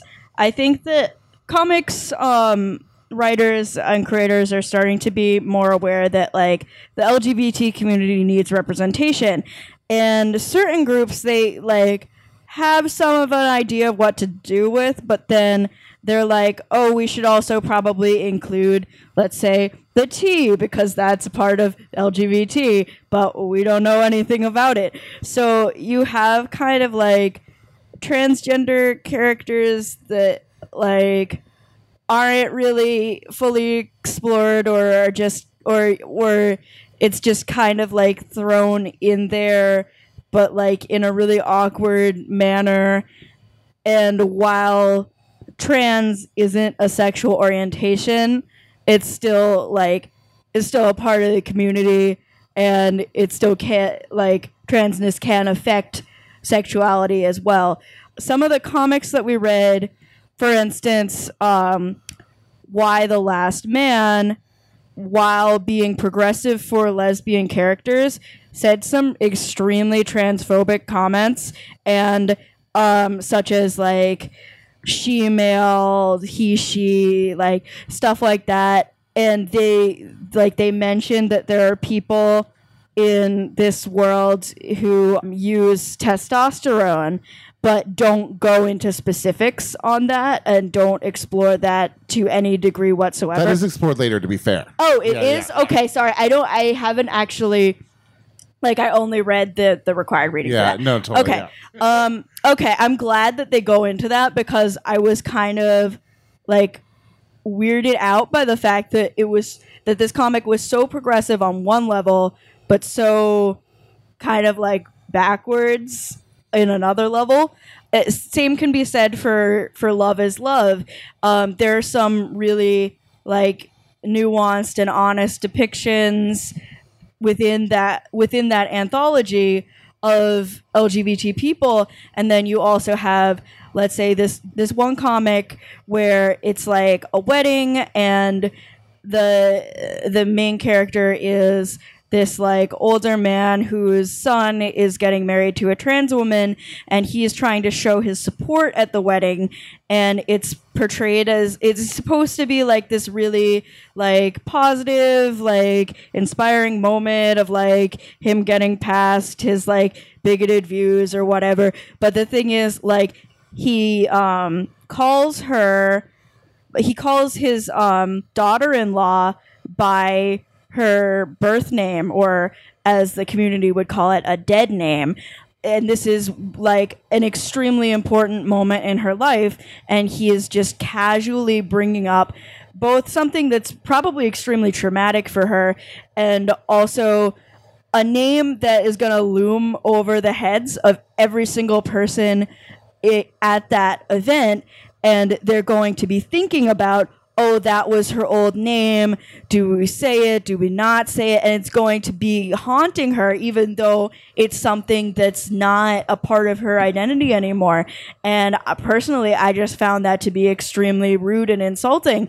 And the and the the comic made it seem like he was being progressive even for saying this because he he's like so on board with it or whatever. And you know like it's just it, i just thought it was it's really bizarre that we've kind of we've we've gotten some good representation in some areas and then we've just got some just really careless stuff in other areas Um, going off of what Madeline had to say, I think we have a very one dimensional understanding of transgender people in general because we have when we see transgender people represented in media of any kinds, we see people who who more or less pass as cisgender or have undergone all of the surgeries and hormonal treatments they possibly can. But in reality, that doesn't really reflect the worldview or desire of every transgender person on the planet. Like there are transgender people who do not want to pass as cisgender. There's transgender people who don't want to have surgeries. They don't want to have hormonal treatments. And we don't have those kind of representations. We don't have that nuance. Um, if I could just um, jump back to Love is Love. Um, as Madeline said, like I also had quite a few issues with some of the stories presented in there, including once again with Archie. That was probably one of my least favorite stories. Was the one with Kevin Keller, where they talked about how he went to the Pulse nightclub and that's where he discovered his sexuality. I mean, it's an interesting retcon, but I was like, we're trying to like talk about real people who died in this horrible massacre, and you're bringing this fictional character into this. It Wait. felt That is so fed up. yep And people are pissed at Secret Empire. I clearly didn't get to Love is Love. I'm not gonna lie, but people are pissed at Secret Empire, and that happened. That I mean, I, I'm not saying one can't happen and one and the other can't, right. but wow, like, can we have outrage for this as well? Oh, I have all the outrage for that. Yes, it's very problematic. And I imagine it was well intentioned, but at the very same time, it's like, no, this is extremely inappropriate. It just happened. Yeah. Yeah. And you're trying to raise money and funds in order to help with, like, you know, heal this community. Why are you bringing this fictional character saying that they, like, well, it was one of their first gay experiences living in Orlando and going there with his boyfriend? I mean, it's it's cute, but it's like these people actually died. These are real life people. You can't insert a character into this. That's wrong on a lot of levels. Yeah, even worse, there's the Batman comic where Batman is in Pulse nightclub after the tragedy and there are bodies all over the floor. And it's like you literally see them like bloodied. And it's just like that is the epitome of disrespectful and the way that like gay bodies, queer bodies are disrespected on a regular basis in media is just like, I don't know how you could. I don't know how you can make that comic and think it was appropriate. I just don't think you would show not bodies of 9/11 people who have jumped out of the towers right after because they have a family, they're married. You know what I'm saying? And I feel like that kind of thought process goes with it. But it's kind of okay. Like it's just so subliminally okay for the people writing and, and doing the art to not notice that it's problematic and it scares me a little bit because it Yeah. scares me that people are so can be uh, that we're that we're not as far with it as I would like it to be. Yeah, there's kind of a sen- an essence of like kind of tragedy porn with some of Love is Love, um, and it's something that's a problem in a lot of media, especially like some older media, but still definitely is a problem. People kind of capitalize uh, uh, off of um, these like gay romance or trans romance tragedy stories where um like the main characters die at the end or one of them dies at the end. It's like look at how sad and edgy we are and how realistic this is or whatever you know? And it's kind of like gets the point where like those bodies are des- like people are desensitized to the deaths of those people. And it's also just like it's not good like when you're a young queer person and like the only representation you can find of people like you is dead people Laying on the floor in a gay nightclub, reduced to that being who, all of who they are. I feel. it's fetishistic. It really is, as Madeline was saying. And it kind of highlighted that's one of the aspects, the reverse of that is what I liked in DC Bombshells. It was this alternative universe without necessarily men, but you still had these queer relationships shown in such a positive light in a large sense. And that was nice to see, at least for me. It wasn't all just like, obviously, it's a struggle. It's a real life struggle being a queer person that needs to be addressed as it is in Fun Home. We need the downside, but we also need some of the light. Like, why can't we have these happy portrayals that don't necessarily represent what it is to be queer in America? But it's still just like a positive, nice thing to have. I really appreciated that about DC Bombshells. I would argue that DC Bombshells is actually more realistic than people give it credit for. Um, have you ever checked out the documentary uh, Before Stonewall? No, I haven't. Um, so basically, what actually happened in real life was that during World War II, the men all went off, and there was a lot of like gay stuff going on in the military with the men. I'll get back th- to that in a second. But then you had like factories and all these jobs being run mainly by women. And it was and there were very few men around. And women were free to like wear pants and like dance with each other. And there were all these kind of like different social interactions going on just because the space was different. It wasn't just like the women were all in the house waiting for their husband. It was they were out like interacting with each other. And so there was a huge lesbian community that was thriving during that time. And while there was also a gay male community going on um, overseas during the 50s after the war there was this very strong effort by the by the far right who were like wow we've got to get all these women out of the business so that we can get the men back in and re and reassert like con, like Christian conservative values. So there was like the, these very like systematic campaigns uh, like through television and advertisements to try to get the women to feminize um, and that's where you get like the the pearl necklaces and like all that stuff like really came into play there. Uh, but you also had like gay people around that time were like trying to figure out like like we had we had this there's this taste of what queer communities could be like. And so a lot of people who before were just kind of stranded in whatever area they they were born in and like were in all sorts of rural areas like now knew that there were other people like them. So they started congregating to cities. And then you started having like gay communities like popping up in cities. There is a lot that happened after that but bas- basically what i'm saying is like bombshells like it's i mean it's it's fictional but it is depicting like a different time in american history that american history hasn't been always as heterosexual as we make it out to be Would you say it was satirizing that time? um yeah a little bit i think I don't. Sorry, I don't remember the name of the movie, but there's that movie that it's like no crying in baseball, and it's the women who play softball, and it's A like, League of Their Own. yeah, Yeah. Okay. Sorry. Sorry. I know, it's so sorry. amazing. Tom No, no. Hanks is in it. I Yeah. think. No, I don't know. Yeah. But Geena um, Davis, Madonna, Rosie O'Donnell. That's pretty much how the comic opens. So it is definitely a satire because it's playing off of like that that like known cultural knowledge of like, well, there are no men, so women have to play the sports, and it's kind of like the implication of like there are no men, so women have to dot dot dot dot. And you see all the things that they're doing as a result of there being no men in World War II because they're all away. in terms of who on the queer spectrum is not being represented well, I, I'm with Lindsay and Madeline, and I, I definitely feel trans people are not. And I feel like, especially if you, I mean, you know, I don't want to veer into television and all this stuff. I'm always telling people to stay on point, but aside from the show Transparent, which I think is even one end of that spectrum, I feel like trans women are often sexualized, fetishized, play a small role.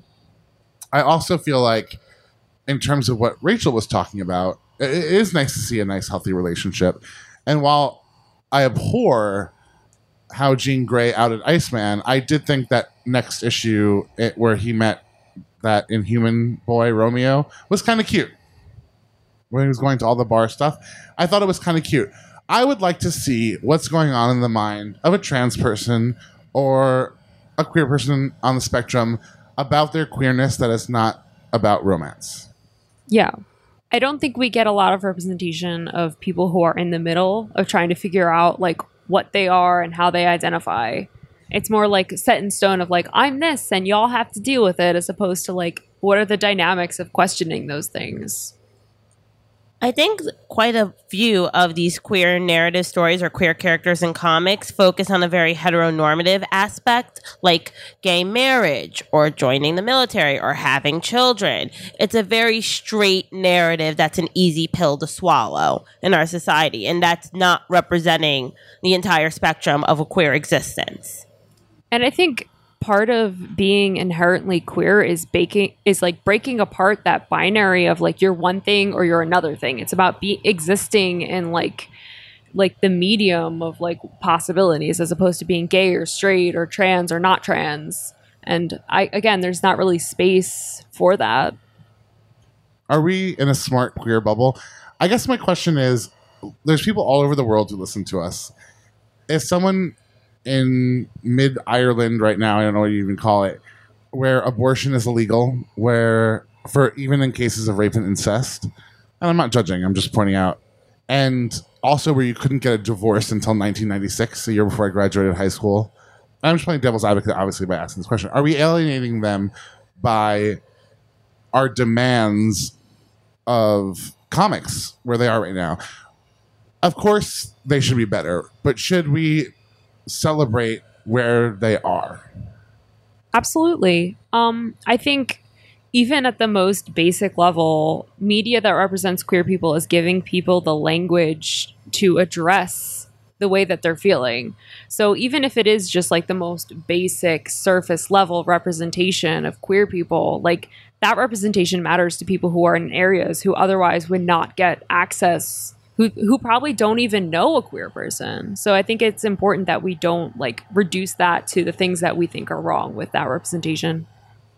I I just really like critiquing things that I like as well as dislike. So for me, like engaging with the text and saying, "Hmm, this did this well, but here's how it could be better." Like isn't saying, "Oh, I don't like it. This is terrible. Just scrap the whole thing." I think that it is important to say that there are definitely certain things going on that are amazing you know like we don't I, I don't think we have any of this in the required reading but like boom studios is doing some really good stuff with lgbt representation. Um like they're mainly they have um they have a lot of like chil- comics for children um, and they they do a lot of like spin-off comics for Cartoon Network, which has become very weirdly lesbian friendly lately. Um, Boom is doing um, their own comics like um, the Backstagers, which has gay characters, and it has um, and it has a trans man, which trans people who aren't sexualized hetero trans women are very hard to come by. So that's exciting.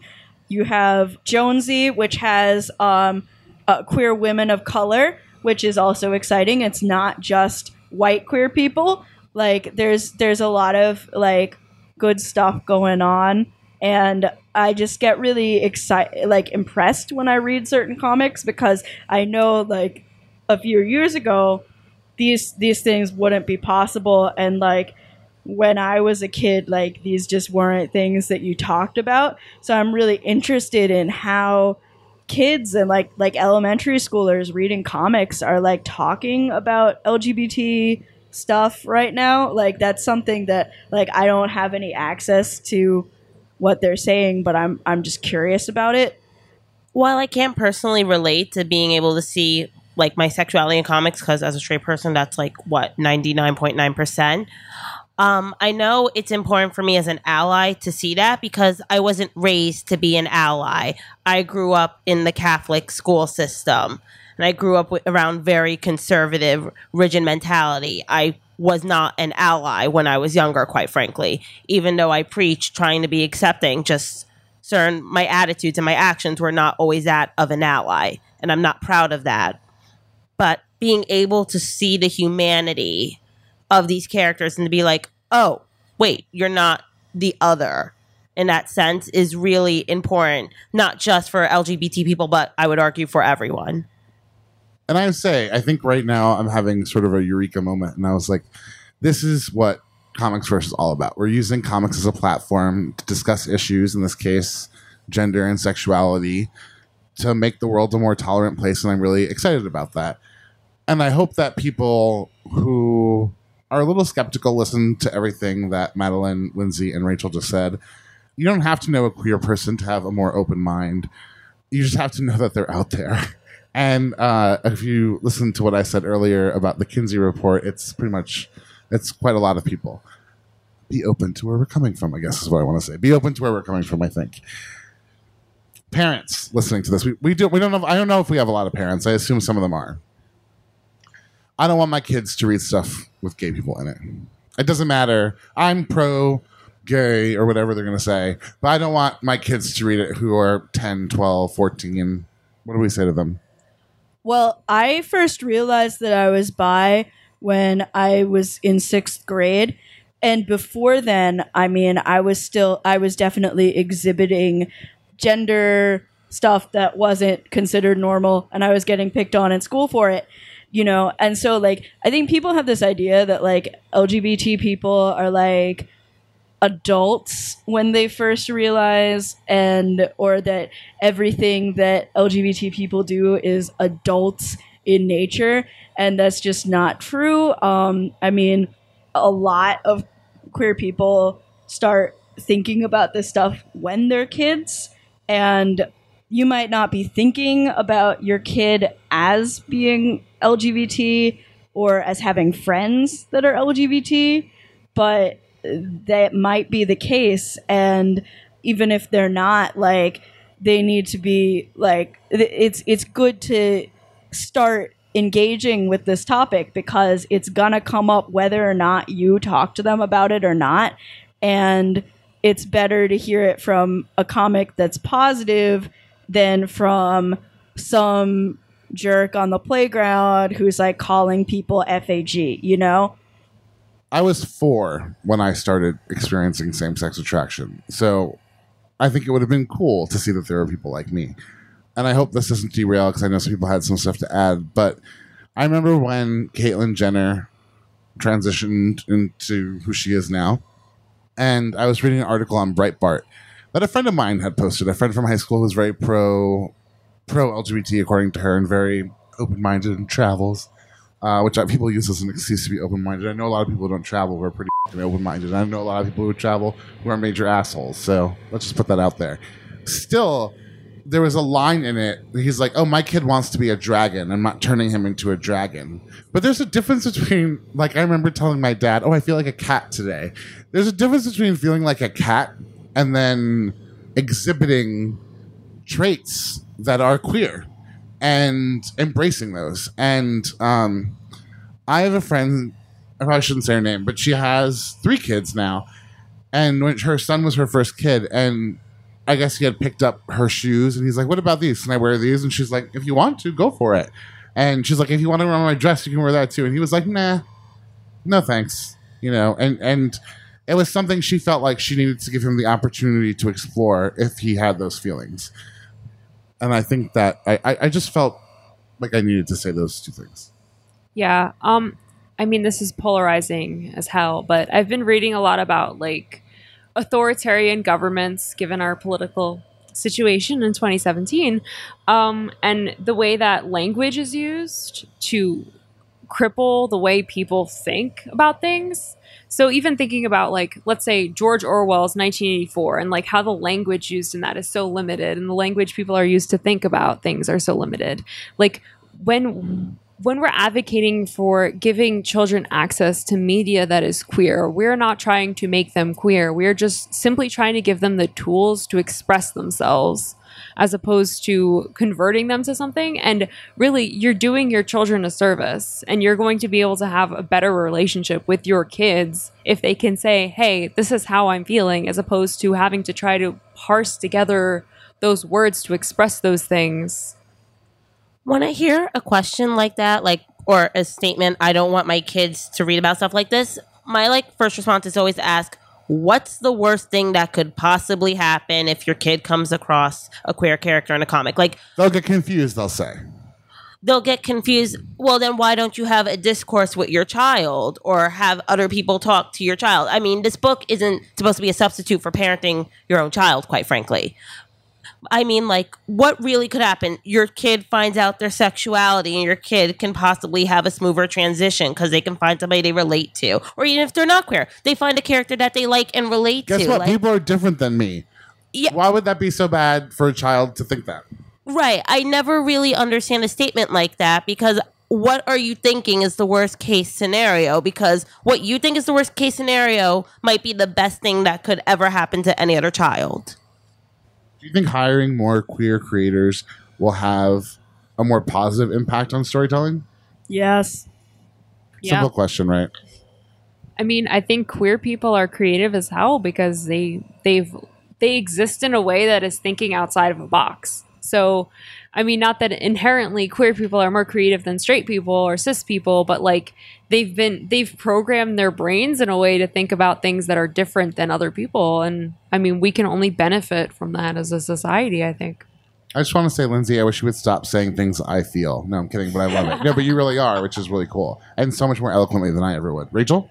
No, I completely agree. I think any group that is oppressed or made the other will have intrinsically their own unique voice, and those artistic contributions are so essential to enriching our own. I'm just saying, as a black person, you're welcome from Motown. Absolutely. As Thank a you. Puerto Rican, you're welcome for Ricky Martin. And as a gay person, living La Vida Loca, baby. yeah so i, I just want to like kind of go into um trees for a sec um so um They're leafy. so uh, this this comic um does a lot of really cool stuff it's a sci-fi story about these like kind of eldritch abomination alien trees and stuff like that and um so part of this the story is that like there's like this um this like cisgender Tree. boy All right, I'm to shut up. There's a cisgender tree. It's called trees. Why are there humans in it? I'm so confused. Like, I thought it was.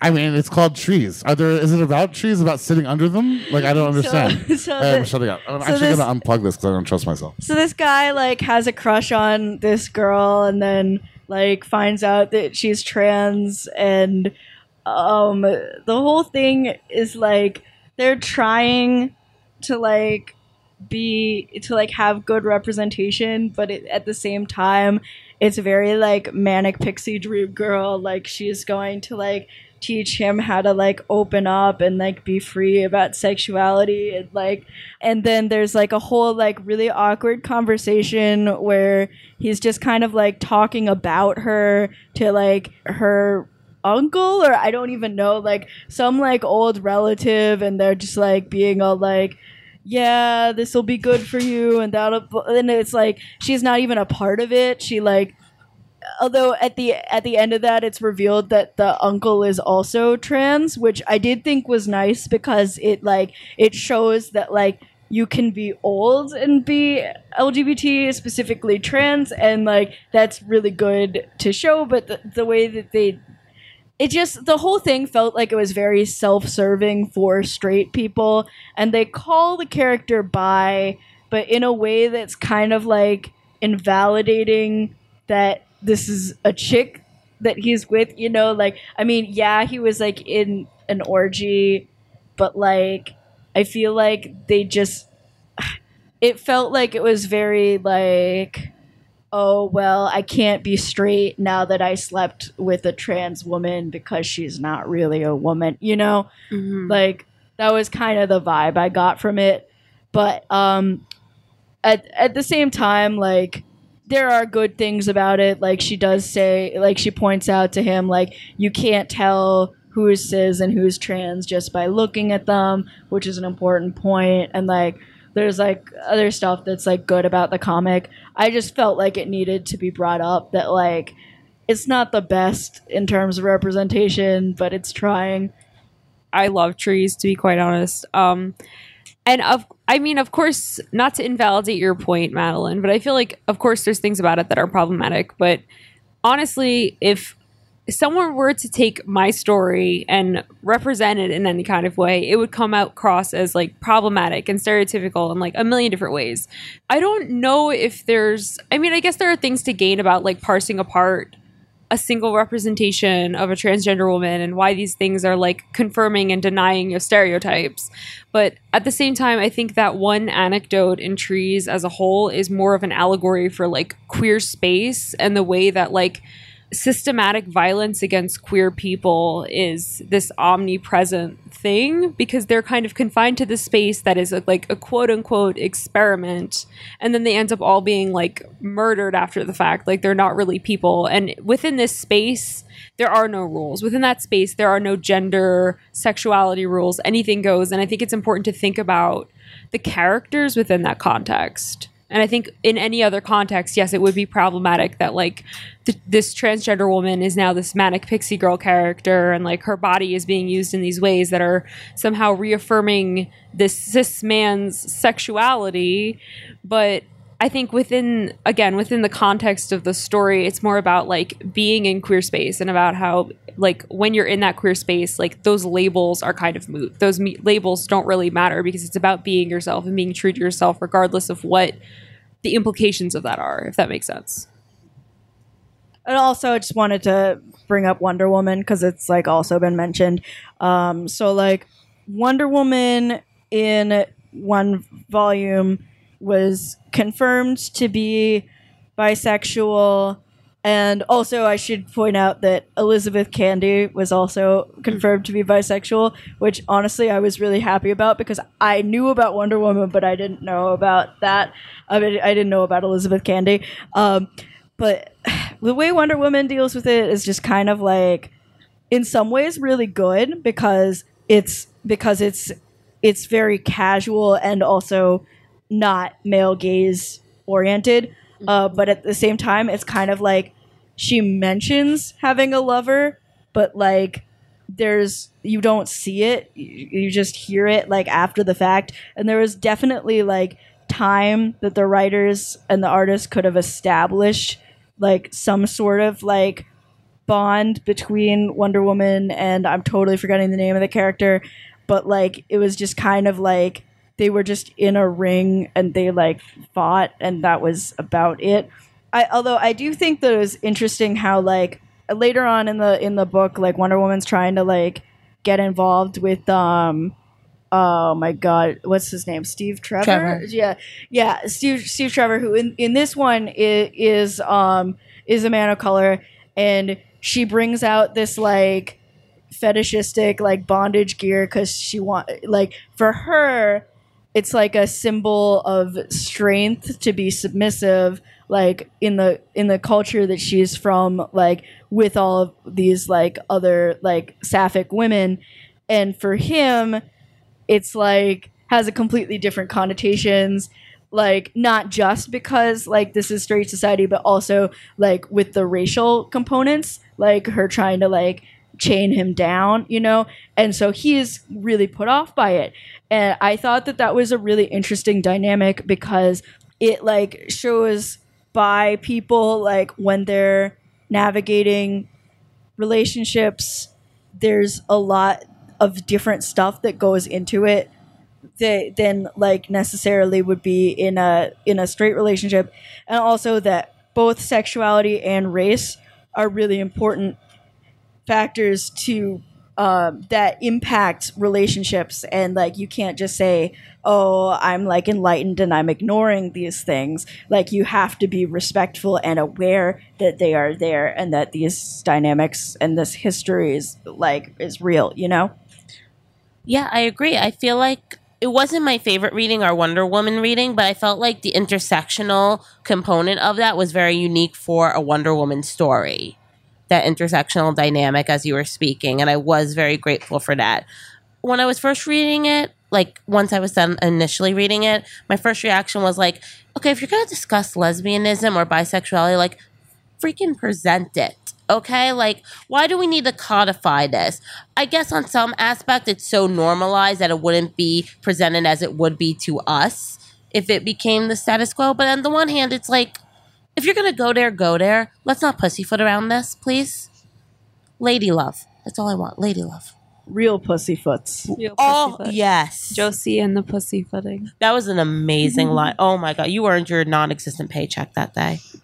And I also enjoyed Rat Queens Volume One. I'm a diehard Rat Queens fan, but I think the best representation of sexuality came in the first volume with Betty because it was just a fact. Like you know, you have um, Hannah and Sawyer. They're a couple, and then you just have Betty and her girlfriend. It's just like, yeah, that's just who she is, and it's like a fact. It's like the sky is blue. Betty is with a woman. Okay, then. I liked Betty a lot, especially because she reminded me of a friend of mine who who is lesbian and acts very similarly. Um, uh, I actually, after reading that Rat Queens, I had to message her because I was like, "I found you." Again, volume two of Rat Queens is much more heteronormative. Like Betty's girlfriend does come up. Betty does not have a plot at all in volume two. Granted, there were a lot of um, editorial problems that factored into issue like volume two and the second story arc, but it's very much about Hannah and Sawyer, and then Dee and her spoiler husband. If you read the end, of Raccoon. Yes, it's very much more heteronormative, which was deeply shocking considering how like queer friendly the first volume is. also, like, I'm sorry, but like the other Rat Queens are definitely also like I got heavy gay vibes from. Oh yeah, like i mean i just i mean especially um well like first off like hannah is that the dwarf like no, oh wait. Oh who's the dwarf and who's the uh who's the um the magician the the um the elf oh the elf is oh my god, it's so late where we are. Hannah, Dee, Betty, and the redhead. Who with the beard? I know who you're talking about. Oh just- violet, violet thank you. Oh, okay. Oh, So that's gonna bother me. Hannah's the So, magician. violet Yeah, elf the, the dark magician. Violet's Okay. whole backstory resembles trans women, and there there's very heavy trans subtext with her character, and uh, but it was all very subtextual, like the whole thing about her deciding to shave off her beard and like live in this like all female community. Like it, it, it just read very trans to me, but it, they were very like subtextual about it. And then also um, Hannah, like she just she just seems very very bisexual to me like there's there's nothing like there's no actual evidence but just like look at her fucking tattoos like you can't i'm sorry. and like i i really like her relationship with sawyer but i i like also kind of like think that it would add an added dynamic to it if like you got like she is kind of supposed to represent this very like wild untamable woman and like he doesn't really know what to do with her or like how to react to her and i think that that would like add an extra dynamic Right, and you get a sense of that, especially in the jailhouse scene within volume one, where he just like he just walks away. He lets her go because he clearly is attracted to her, but he just he can't control this woman. And I thought that was so well played out, speaking to her character. There are positives and downsides to such a dynamic character like that. And I felt that scene was very poetic and sad in that aspect. So Harley Quinn's really important bisexual representation because she well uh, she's also like an abuse survivor and she um she starts out like as kind of like this character who's very tied to the Joker and then she ends up kind of like learning how to let go of him and like but she's she's still like emotionally like torn up from that relationship and trying to like figure herself out while pursuing a new relationship with a woman with uh, poison ivy. And i just think that she's so realistic because like with uh, bi and pan people like you can't really separate the straight part from the gay part. Like it all kind of bleeds together. And like i think that like her status as a survivor and like still trying to like figure herself out even afterwards in a new relationship you know like it's still like very important to her character arc and to who she is i just really like harley quinn that's it I mean, I think one of the most effective and touching stories in Love is Love was the Paul Dini story with Harley Quinn and Poison Ivy. It didn't relate necessarily to the struggles of being queer, but it related to just the joy of being in a relationship and having somebody else who is also queer. And I thought that was easily one of the best stories in the anthology. Okay, so out of everything we read for this podcast, does anyone want to share a moment from one of the comics that they really liked? Uh, I think that uh, one of the books I found most interesting that we read was uh, Trees, which, for those of you who don't know, is a book written by Warren Ellis, and I, th- I think it, it really shows. I, I think Warren Ellis has a very unique style to him, and a lot of ideas that he, he brings forward are kind of, uh, you could kind of tell that it's a War- Warren Ellis book. Um, in a very positive way, and it's essentially about these extraterrestrial towers kind of being planted on on various cities on earth without like without like a hundred percent explanation of how they work and and what's going to happen to them. And basically it's it's about a boy who um is uh he's he's kind of uh talented as an artist and he uh visits this city like i think it's called the the, the city of shu I don't know if it's entirely fictional. I'm, I'm pretty sure there is there is some basis in, in reality or at least uh, inspiration, and it has uh, this tower planted in the middle of the city, and basically, um, like the socio uh, or cultural impact that uh, the the tree would have is that uh, in the middle of like a, a really like non uh, or I guess a, like a really hetero cis cis heteronormative, um, non-inclusive society is it's this one city for people who can be themselves. So basically, uh, our our like one of our main characters is uh, is a boy who hasn't really been exposed to a lot of queer people, and then uh, he meets a, a trans woman and accidentally sees that she still has a penis. So as he's kind of getting more into like his own sexual identity or even gender identity, uh, maybe you could read that into that. Um, he's talking to um, a lot of her friends and then start starts having sex with with her and various of her friends, some of whom are trans as well, some of whom are not. And we get this sense of uh, okay, this is like a this is like an interesting experiment. We we have this like very liberal city where um, people can finally be themselves, and that's like the cultural impact that this this uh, extraterrestrial tree would have. But then in the ending of the comics, he di- he dies in a very gruesome way in uh, like uh, in in front of his newfound love, and it's kind of. Uh, it's all about how uh, they are basically quote unquote ending the experiment of, of like a very liberal society and I think that this speaks very strongly to a lot of real life experiences that people may be experiencing um, and having in terms of finding themselves and in terms of finding out more about like gender identity and whatnot. I think that's pretty relatable. And then um, kind of this um, this fear of losing all of that in in in basically seconds because of uh, some some form of uh, authoritarian regime. You can just ask Saga fans. A comic is not the same unless it has a tree in it. Just pointing that out. But what you said was beautiful. Anyone else have a moment they want to share from one of the comics that Um, they liked? There are actually like quite a few moments in Love is Love where the comic writers are in a way addressing their children or talking about like the tragedy that happened at the Pulse nightclub in the context of their children. And I think that really gets at the core of what we're trying to say is that like being gay is not a choice. Being queer in any kind of way is not a choice. So this affects everyone. Like if you plan on like having kids, if you plan on like expanding your family in kind of any kind of way, this affects you.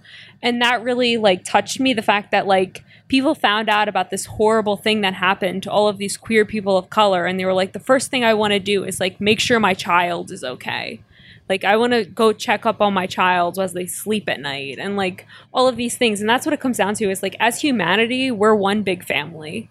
And like whether you like it or not, you probably are part of the queer community in some way or another. And I feel like those those comics and Love is Love really got at that. This is something that concerns all of us.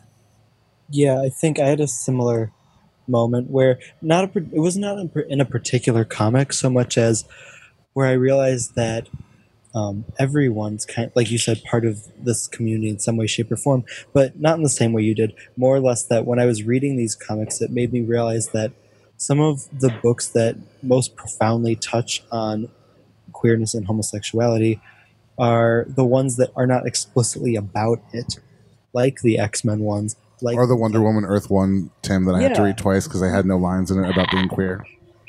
exactly or the wonder woman one or the um what's the other one jesus i'm forgetting like trees. So like those are not explicitly about homosexuality. It's not like that's the main only The title is Trees. It says it right there. It's about trees. it's a, essentially it's a book for the lorax. But in like but like those but those also tend to make the most profound points because they like they're letting you know it's something that's part of the story of everyone but it's not the only one. And i think that normalizes the fact that people are gay it's a thing it we have them all around us We're such saps for trees. Get it? See what I did there? Damn. oh my god, my dad would actually be humiliated of me from that joke. But um, part of him would have laughed.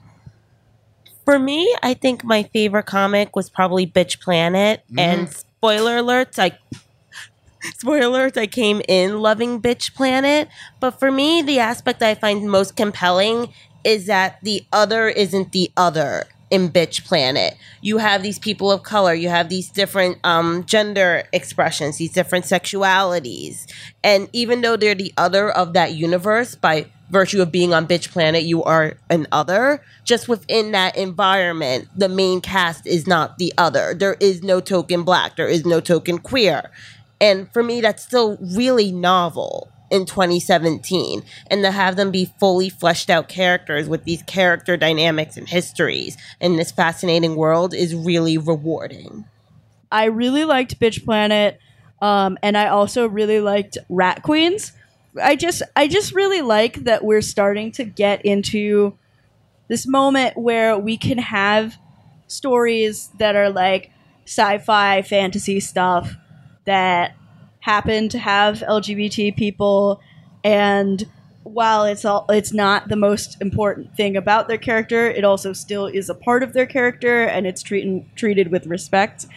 And it, it's just really exciting to see like in both of those comics like all these like kick-ass women just like doing whatever and like wearing what they want to wear and like or well in bitch planet they're they're in prison so they're not really but um, um to see like different types of women and and not see this just one this this one kind of cookie cutter model of like what a female character is supposed to be like. And so i i just really like um that we're starting to go into that and starting to allow LGBT people to be like whatever they want to be instead of just like love tragedy or the comic relief like in some straight cis characters world you know we get we get to be rat queens so yeah All right, so everybody name one book from the reading that you recommend. Fun Home is a classic and everyone should read it.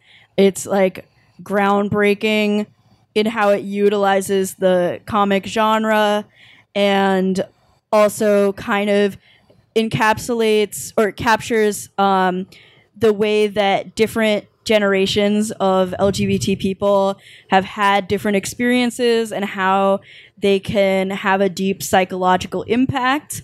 And it's just a very like personal emotional read and i recommend it to everyone Honestly, if I have to recommend one off of this reading list, I have to go with Bitch Planet. It just hits on so many different levels. Like it's meta in so many different ways. It's playing off of the like prison women's exploitation genre in so many ways. It's feminist. It's queer. Um, there's amazing transgender representation that kind of sets up transgender women as being like opposed to patriarchal norms and their identities in and of itself opposing that and being revolutionary and I love that and the art is fucking great too.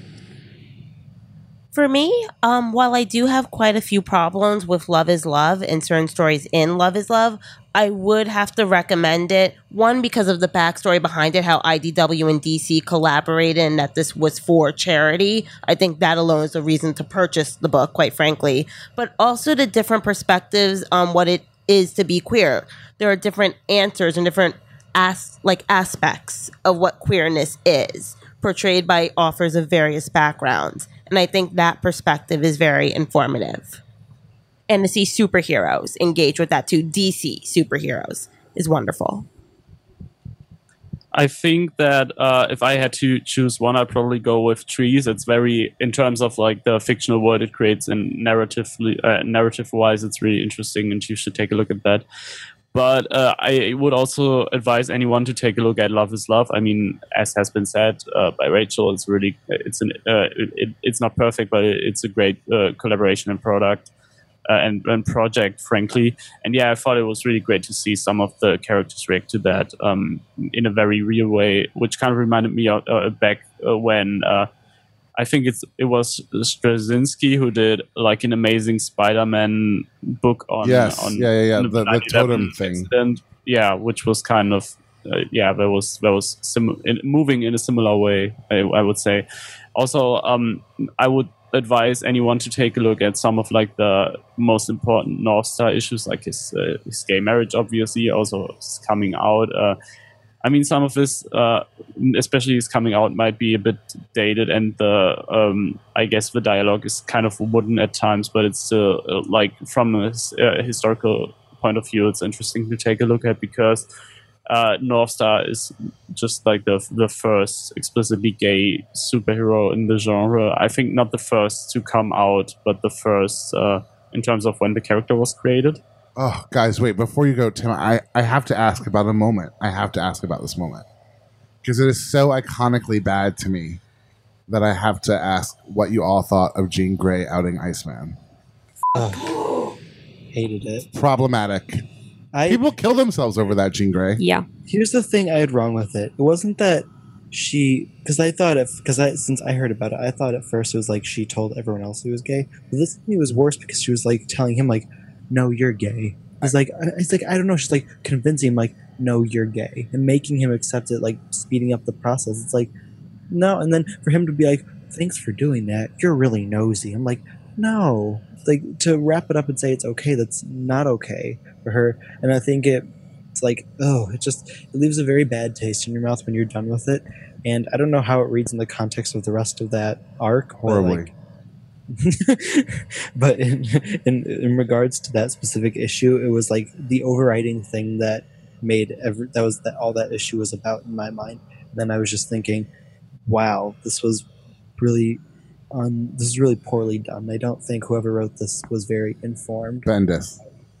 yeah i was like i don't think he's very informed about how this works. Stick to Spider Woman Bendis. Yeah, it kind of felt very, I guess, straight savior ish to me. Like it was like she just kind of comes over and like cures him of his internalized homophobia, and it's like it's not like in the real world as justin was saying that could have serious repercussions. There might like there might be genuine reasons why he's still in the closet.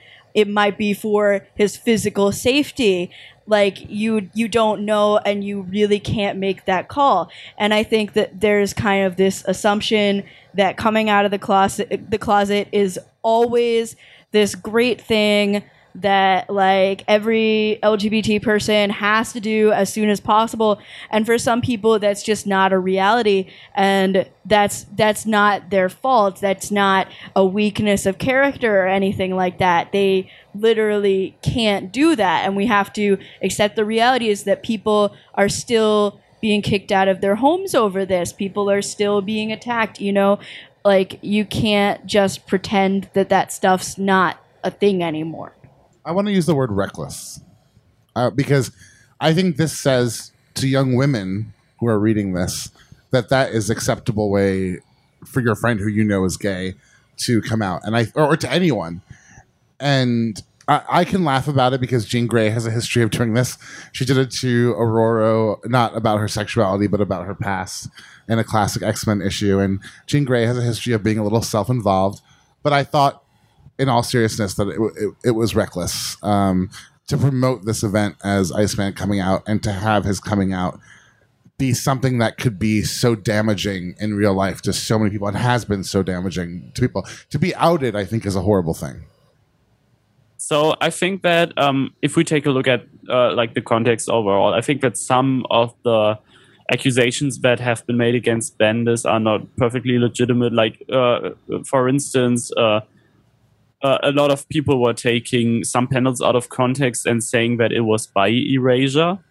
That being said, like some of the characters were considering the possibility of him being being bisexual, like he could be bisexual, but then they came to the conclusion that uh, he's just gay. So I mean, at least it was being considered. So I don't think that. Uh, Bendis was pretending that there's only two possibilities of being either uh, gay or straight right? But uh, I still ha- uh, very much agree with that. Uh, this is something that Bobby should have come to realize for himself, or should have uh, had his own like organic organic journey with. Because, uh, like as I said, I'm not gay myself, but uh, with basically everything that I've heard from the community, that's the way to go, right? You you have to you have to accept this for yourself. You have to realize this for yourself and I guess it played kind of nicely into the character development of young Jean because she's uh, when it comes to like private information stuff like this, she's being a real asshole um, during the entire Bendis like time displaced All-New X Men run.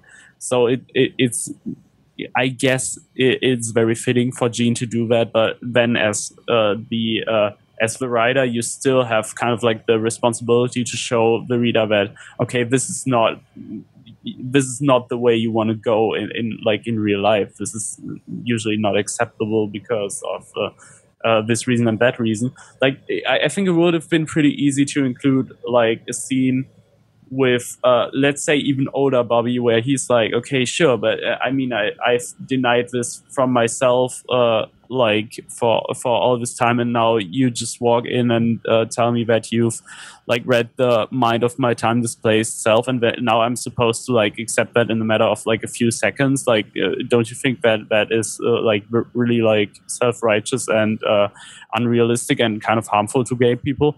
So I, I i don't I don't necessarily think that he should have used exactly these words, but something along those lines I think would have been possible to um, I guess um, I guess uh, work on the concerns that the community had with with the scene. And uh, to be frank, like the I guess the scene in which they talked to older Bobby uh, took place in I think it was Uncanny X Men 600. And Bendis had a lot of time working on Uncanny X Men 600. It came out uh, like almost half a year later than it was originally supposed to Um, a- and he was like, I feel- I feel like originally he was he was saying stuff like it's going to be 600 pages long. So he had he did spend a lot of time working on this issue, and he could have easily included something about that. But yeah, I mean, overall, I, I think it's not the not the worst representation, but I, I absolutely agree with. Um, I'm I'm not really in the place to disagree either. So when the when the community says that this is definitely a concern, then yeah, absolutely sure it is. Yeah, I thought it robbed him of his moment. Um, Right. I, I just want to add that personally, like as a bisexual person reading that scene, I also did think that it was bi erasure because Oh, okay. even though even though they gave that as a possibility, it was kind of just like, oh well, you know, maybe, but nah. It was kind of like this very half-assed, like um, just Okay. kind of throwing it in there so that they could um, say no, he's not, and, and like, and uh, and bisexuality kind of gets used like that a lot. It's kind of like people kind of are like, oh, well, maybe as kind of this afterthought, like it's not its own sexual orientation that should be like seriously considered. And um, like you can see this in um, like Orange is the New Black. Piper Chapman could ver- is most likely bisexual or pansexual, but characters refuse to call her that. They either call her straight or they call her a lesbian. And the only character who ever even uses the term bisexual is Larry, her um, ex like fiance, in this really half-assed. Well, maybe she's bi. You know, like it's like very not thought out. It's very like last minute. Well, that could also be a thing, but we're not going to think about it. So that was just kind of the vibe I was getting from that comic. Yeah, I will say for me, I, I didn't think it was bi erasure, and I guess only because I know of five or six X Men off the top of my head, six that are bisexual, and I know Bendis has written them. And but I think if you take that scene, it's really hard not to see it as bi erasure. You know, and you're, if you're not, if you don't know the story of Mystique and Daken or Dakin, I call him Daken. It's Daken, right, Marius? I think it's Dakin, but I, Daken, I oh, could be wrong. You know what? Stop with, with these names, or at least put them on a TV show so I know how to pronounce them. Dakin, uh, and the other ones that I can't Psylocke? remember. Psylocke? I thought she was too. Is she? I'm pretty sure she's bisexual or pansexual. I mean, Yeah. she did have sex with like the female clone of Fantomex, Oh, okay, yeah. but also with the with like regular male Fantomex. So I guess that counts. Are we talking? Yeah, and then Karma, but she's, um, I think, just a lesbian. Not just. Um, Yeah, she's she's a lesbian. But after all this, let's start with question one. Justin, defining queerness. How do you do it? Okay, cool. I think we've exhausted this Jean Grey thing. I just have to talk about it because I thought it was dangerous and I thought it was important to bring up. Tim, recommend me a book. I think the one that I would recommend the most um, would either be Lumberjanes or Wonder Woman Earth One by Grant Morrison. I think Lumberjanes because it's a little more juvenile and you get to see some like you get to see a very natural depiction of how homosexuality can exist among friends. But then with Wonder Woman Earth One, I think the power of that is a reinvention of a comic character that makes sense and introduces a homosexual element to it without seeming like it was just clunkily shoved in there. It's saying like because as Justin said earlier, he had to reread it because they didn't actually explicitly state it anywhere. And I think that's the way you should be doing it. If you're going to reinvent a character, you should only do it if it makes sense. Wonder Woman, it makes sense. She lives on an island of only women for thousands of years. What are they going to do? Not have sex? Probably not. So I think it's very nice that Grant Morrison was able to do that. And I think it's also really interesting that as a man, he was able to write about an all-female thing without it making it without making it seem too much like it was male gazy. Like it didn't. It was not overly sexualized. It was really just like him saying, "Look, these are ladies. They have sex. It happens. They like each other. Homosexuality is a thing." And it's probably, and it makes logical sense. It's a part of Wonder Woman. So I think the normalization aspect of that and Lumberjanes are the big draws I have for those two. And for me, I would, in terms of what you're talking about, the normalization, I would go with Y the Last Man as well. I thought that um, Dr. Mann and Agent 355, uh, their relationship was interesting, I thought. Like Madeline, I'm going to recommend Fun Home. A lot of people love that scene in the car with her and her father. I mean, there are just moments in Fun, Home that are just so breathtaking. It's just so real. It's there's nothing Hollywood about it. There, it- it's just a great work of memoir, and it's something that comics do best, as I often say.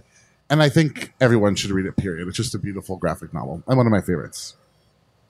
Uh, so yeah, I, th- I think the podcast was really interesting and informative uh, of uh, a lot of perspectives, and uh, I had great fun being on it. Thank you again, Justin, for having me on.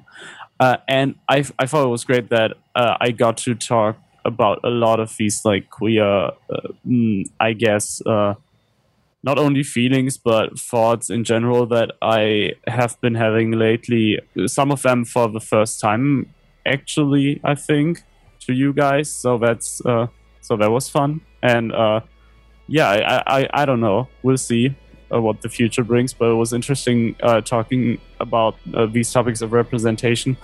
Uh, and also about like the alleged uh, gender binary and why it's bullshit. And uh, I hope that uh, we could convince some of our maybe like more conservative listeners, if we even have those. I just hope we we're having some positive impact, uh, especially in Pride Month, which is great. I think that's really beautiful. And I'd say, I want to second that, and that I feel like I learned a lot, period. I learned a lot about everybody here. I feel closer to everybody here. I feel like we really exhibited a lot of who we are. And I think that that's really beautiful. So I think that that's going to do it for this episode. So thank you, Madeline. Thank you, Lindsay. Thank you, Rachel. Thank you, Marius and Tim. And again, don't forget to check us out at comicsverse.com. We have more podcasts, videos, articles, interviews. We also give free hugs, only in person though, if you come to see us at a Comic Con during a panel. But yeah, anyway, have a good night, everybody. Have a great Pride Month and go buy some queer comics.